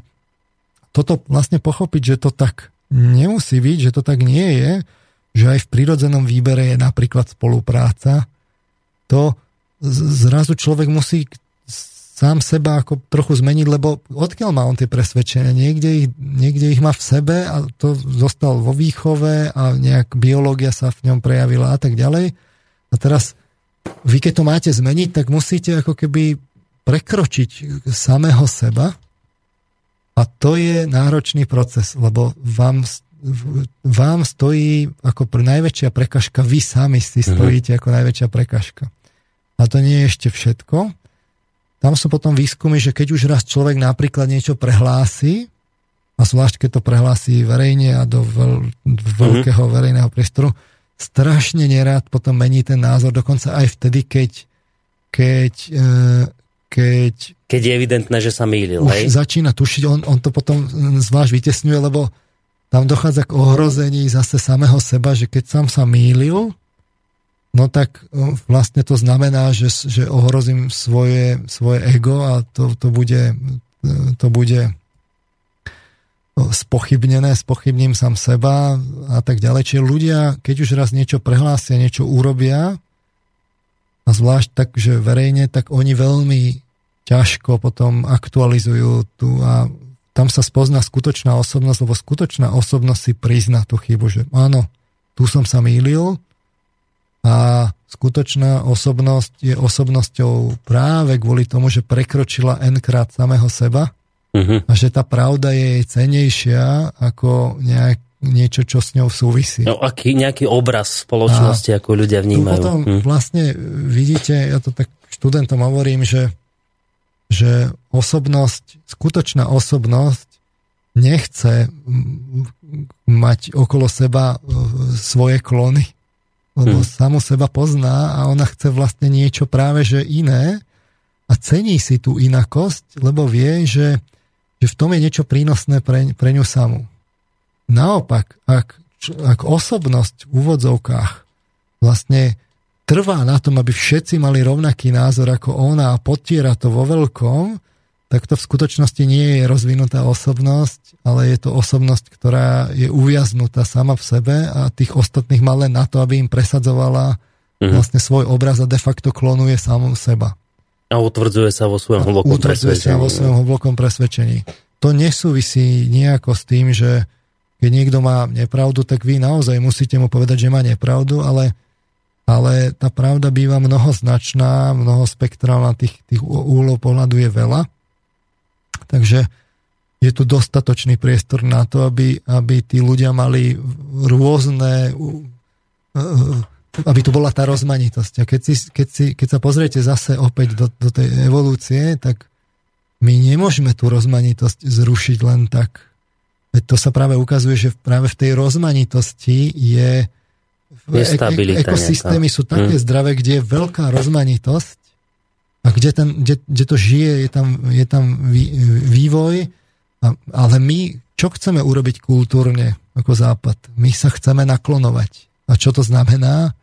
že si vlastne sme uviazli sa, sami v sebe, v, nejakej, v nejakom egocentrizme a v skutočnosti si neceníme tú inakosť. Druhá vec je, že či tie oligarchie vzadu v skutočnosti nemajú úplne iné motivácie, že, že, že tam je niečo vzadu, že to nie je ako nevedomý omyl, ale že to je naozaj ako zámer. vedomý zámer, hmm. ale na to na to budem potrebovať ešte nejaký, nejaké, nejaké relácie, aby som, aby som sa k tomu dostal. Ešte jednu otázku mám na vás. Tu stihnete zodpovedať. E, ak túto reláciu počúvajú teraz ľudia, neviem, z Aliancie, za rodinu, pán Chromík napríklad, tak si viem predstaviť, aký je v tejto chvíli nešťastný. Lebo ja tuším, že oni chceli zhruba niečo takéto povedať tým ľuďom pred referendum. Oni chceli o týchto veciach hovoriť, ale nevedeli, ako to povedať. Viete, a potom sa zamotali v mediálnych prestrelkách, ktoré boli úplne inde od podstaty veci. Tak sa vám chcem dať takú osobnú otázku, že prečo ste im nepomohli? Vy, odborníci, ktorí ste mohli dať tieto argumenty, ktoré mohli zavážiť. Uh, takto, že uh, ja si myslím, že veľa z toho, čo som jednoducho povedal, uh, v tej aliancii vedeli. Je tam istá aj, aj v aliancii nejaká predpojatosť, Hej. práve tak ako je predpojatosť aj na tej druhej strane.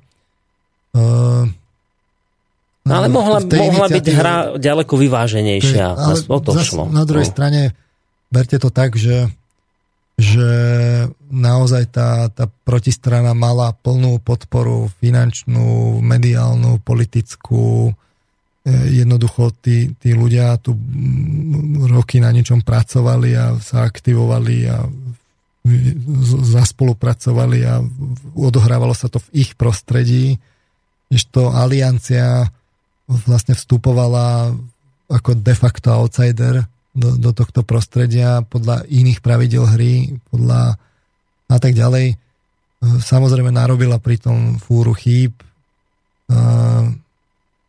ale tie argumenty tu boli, mohli prísť ako za tými e, signatármi vlastne tej výzvy, popýtať sa na tie argumenty.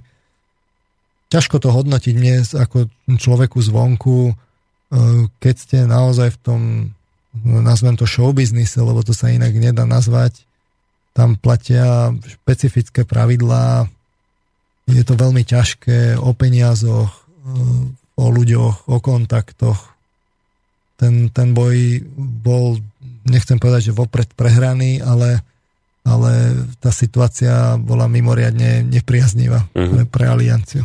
Dobre, otázka už len technického charakteru. Na budúci týždeň vo štvrtok nevysielame, máme niečo iné, však lebo ideme každé dva týždne, takže o dva týždne vo štvrtok a teda téma bude aká? Čo robiť? Čo robiť? No, tak konečne už táto téma prichádza. Som konečne pripravený, tak... A skúsime sa zmestiť do jednej relácie, či čo robiť bude natiahnuté naše Podľa toho, do akej miery detailu to budú chcieť posluchači počuť. Ja by som to rád dal do jednej relácie a potom sa venoval e, vlastne téme, že bo doteraz som sa, ja som sa rok venoval tomu, že, že kde o tú slobodu vlastne prichádzame. Ale to je len na čo si treba dať pozor, kde sme manipulovaní a ja by som rád konečne prešiel k tej konštruktívnej alternatíve, že ako tú slobodu rozvíjať je úžasné, vy ste už chodíte strašne dlhú dobu, ešte sa furt len štartujete pre niečo, vy ste sa ešte furt nerozbehli, ešte sa furt len musíte niekde v tých základoch domu rýpať. A už by ste tak chceli tie múry ťahať, ale ešte sa nedá, lebo ešte základy nie sú dokončené. Ani som nevedel, že je to taká námaha tie základy vybudovať. Až teraz sa mi to tak Sled začína. je zložitý. No veď práve. Dobre, tak vám ďakujem veľmi pekne opäť. Ja tiež ďakujem za pozornosť. Za účasť. aj vám a pozdravujem. No, tak sa majte pekne. A samozrejme vy, vážení poslucháči, ostaňte ďalej, uh, pokiaľ môžete, ak teda nemáte nič iné pri svojich rádiopríjimačoch, počítačoch, mobiloch alebo čomkoľvek, v čom počúvate rádio Slobodný vysač, pretože už o malú chvíľu sa začne relácia opony. S človekom, ktorý až tak ďaleko od pána Marmana nemá, mali sme tu psychológa, po ňom príde psychiatr. Máme taký psychologický, psychiatrický, psychologicko-psychiatrický večer. Ste v správnej spoločnosti. V správnej spoločnosti, veď práve už by povedal, že keď bude vidieť už nejaké náznaky, že no, podídeme na krvičku, že ma zoberiete. Tak, ale zatiaľ ešte ma tu drží v tomto štúdiu, tak zatiaľ to ešte tam také zle nie je.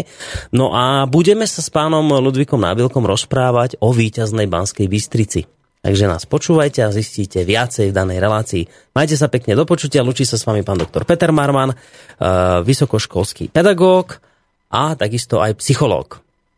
Ak vás zaujíma vysokoškolský pedagóg na akej škole, tak to vám nepoviem. Just vám to nepoviem. Majte sa pekne do počutia. Boris Korný sa s vami učí takisto.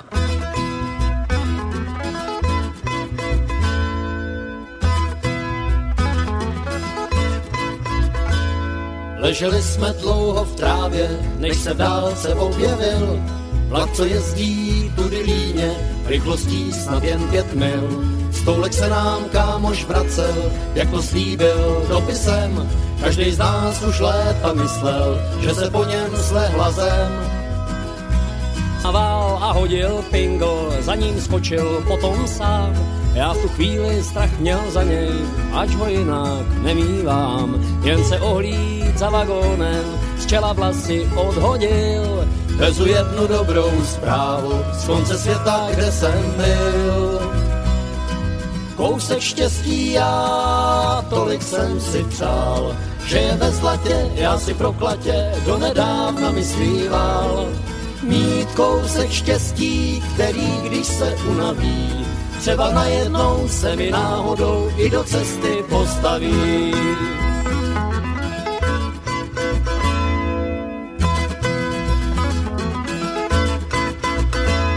Jako blázen můžeš kopat, hory hlíny převrátit, třeba stovky tisíc lopat, ale zlato nenajít, že mě čeká teď a tady, mohlo mě dřív napadnout, jsou to dobrý kamarádi, no a tenhle známej kout.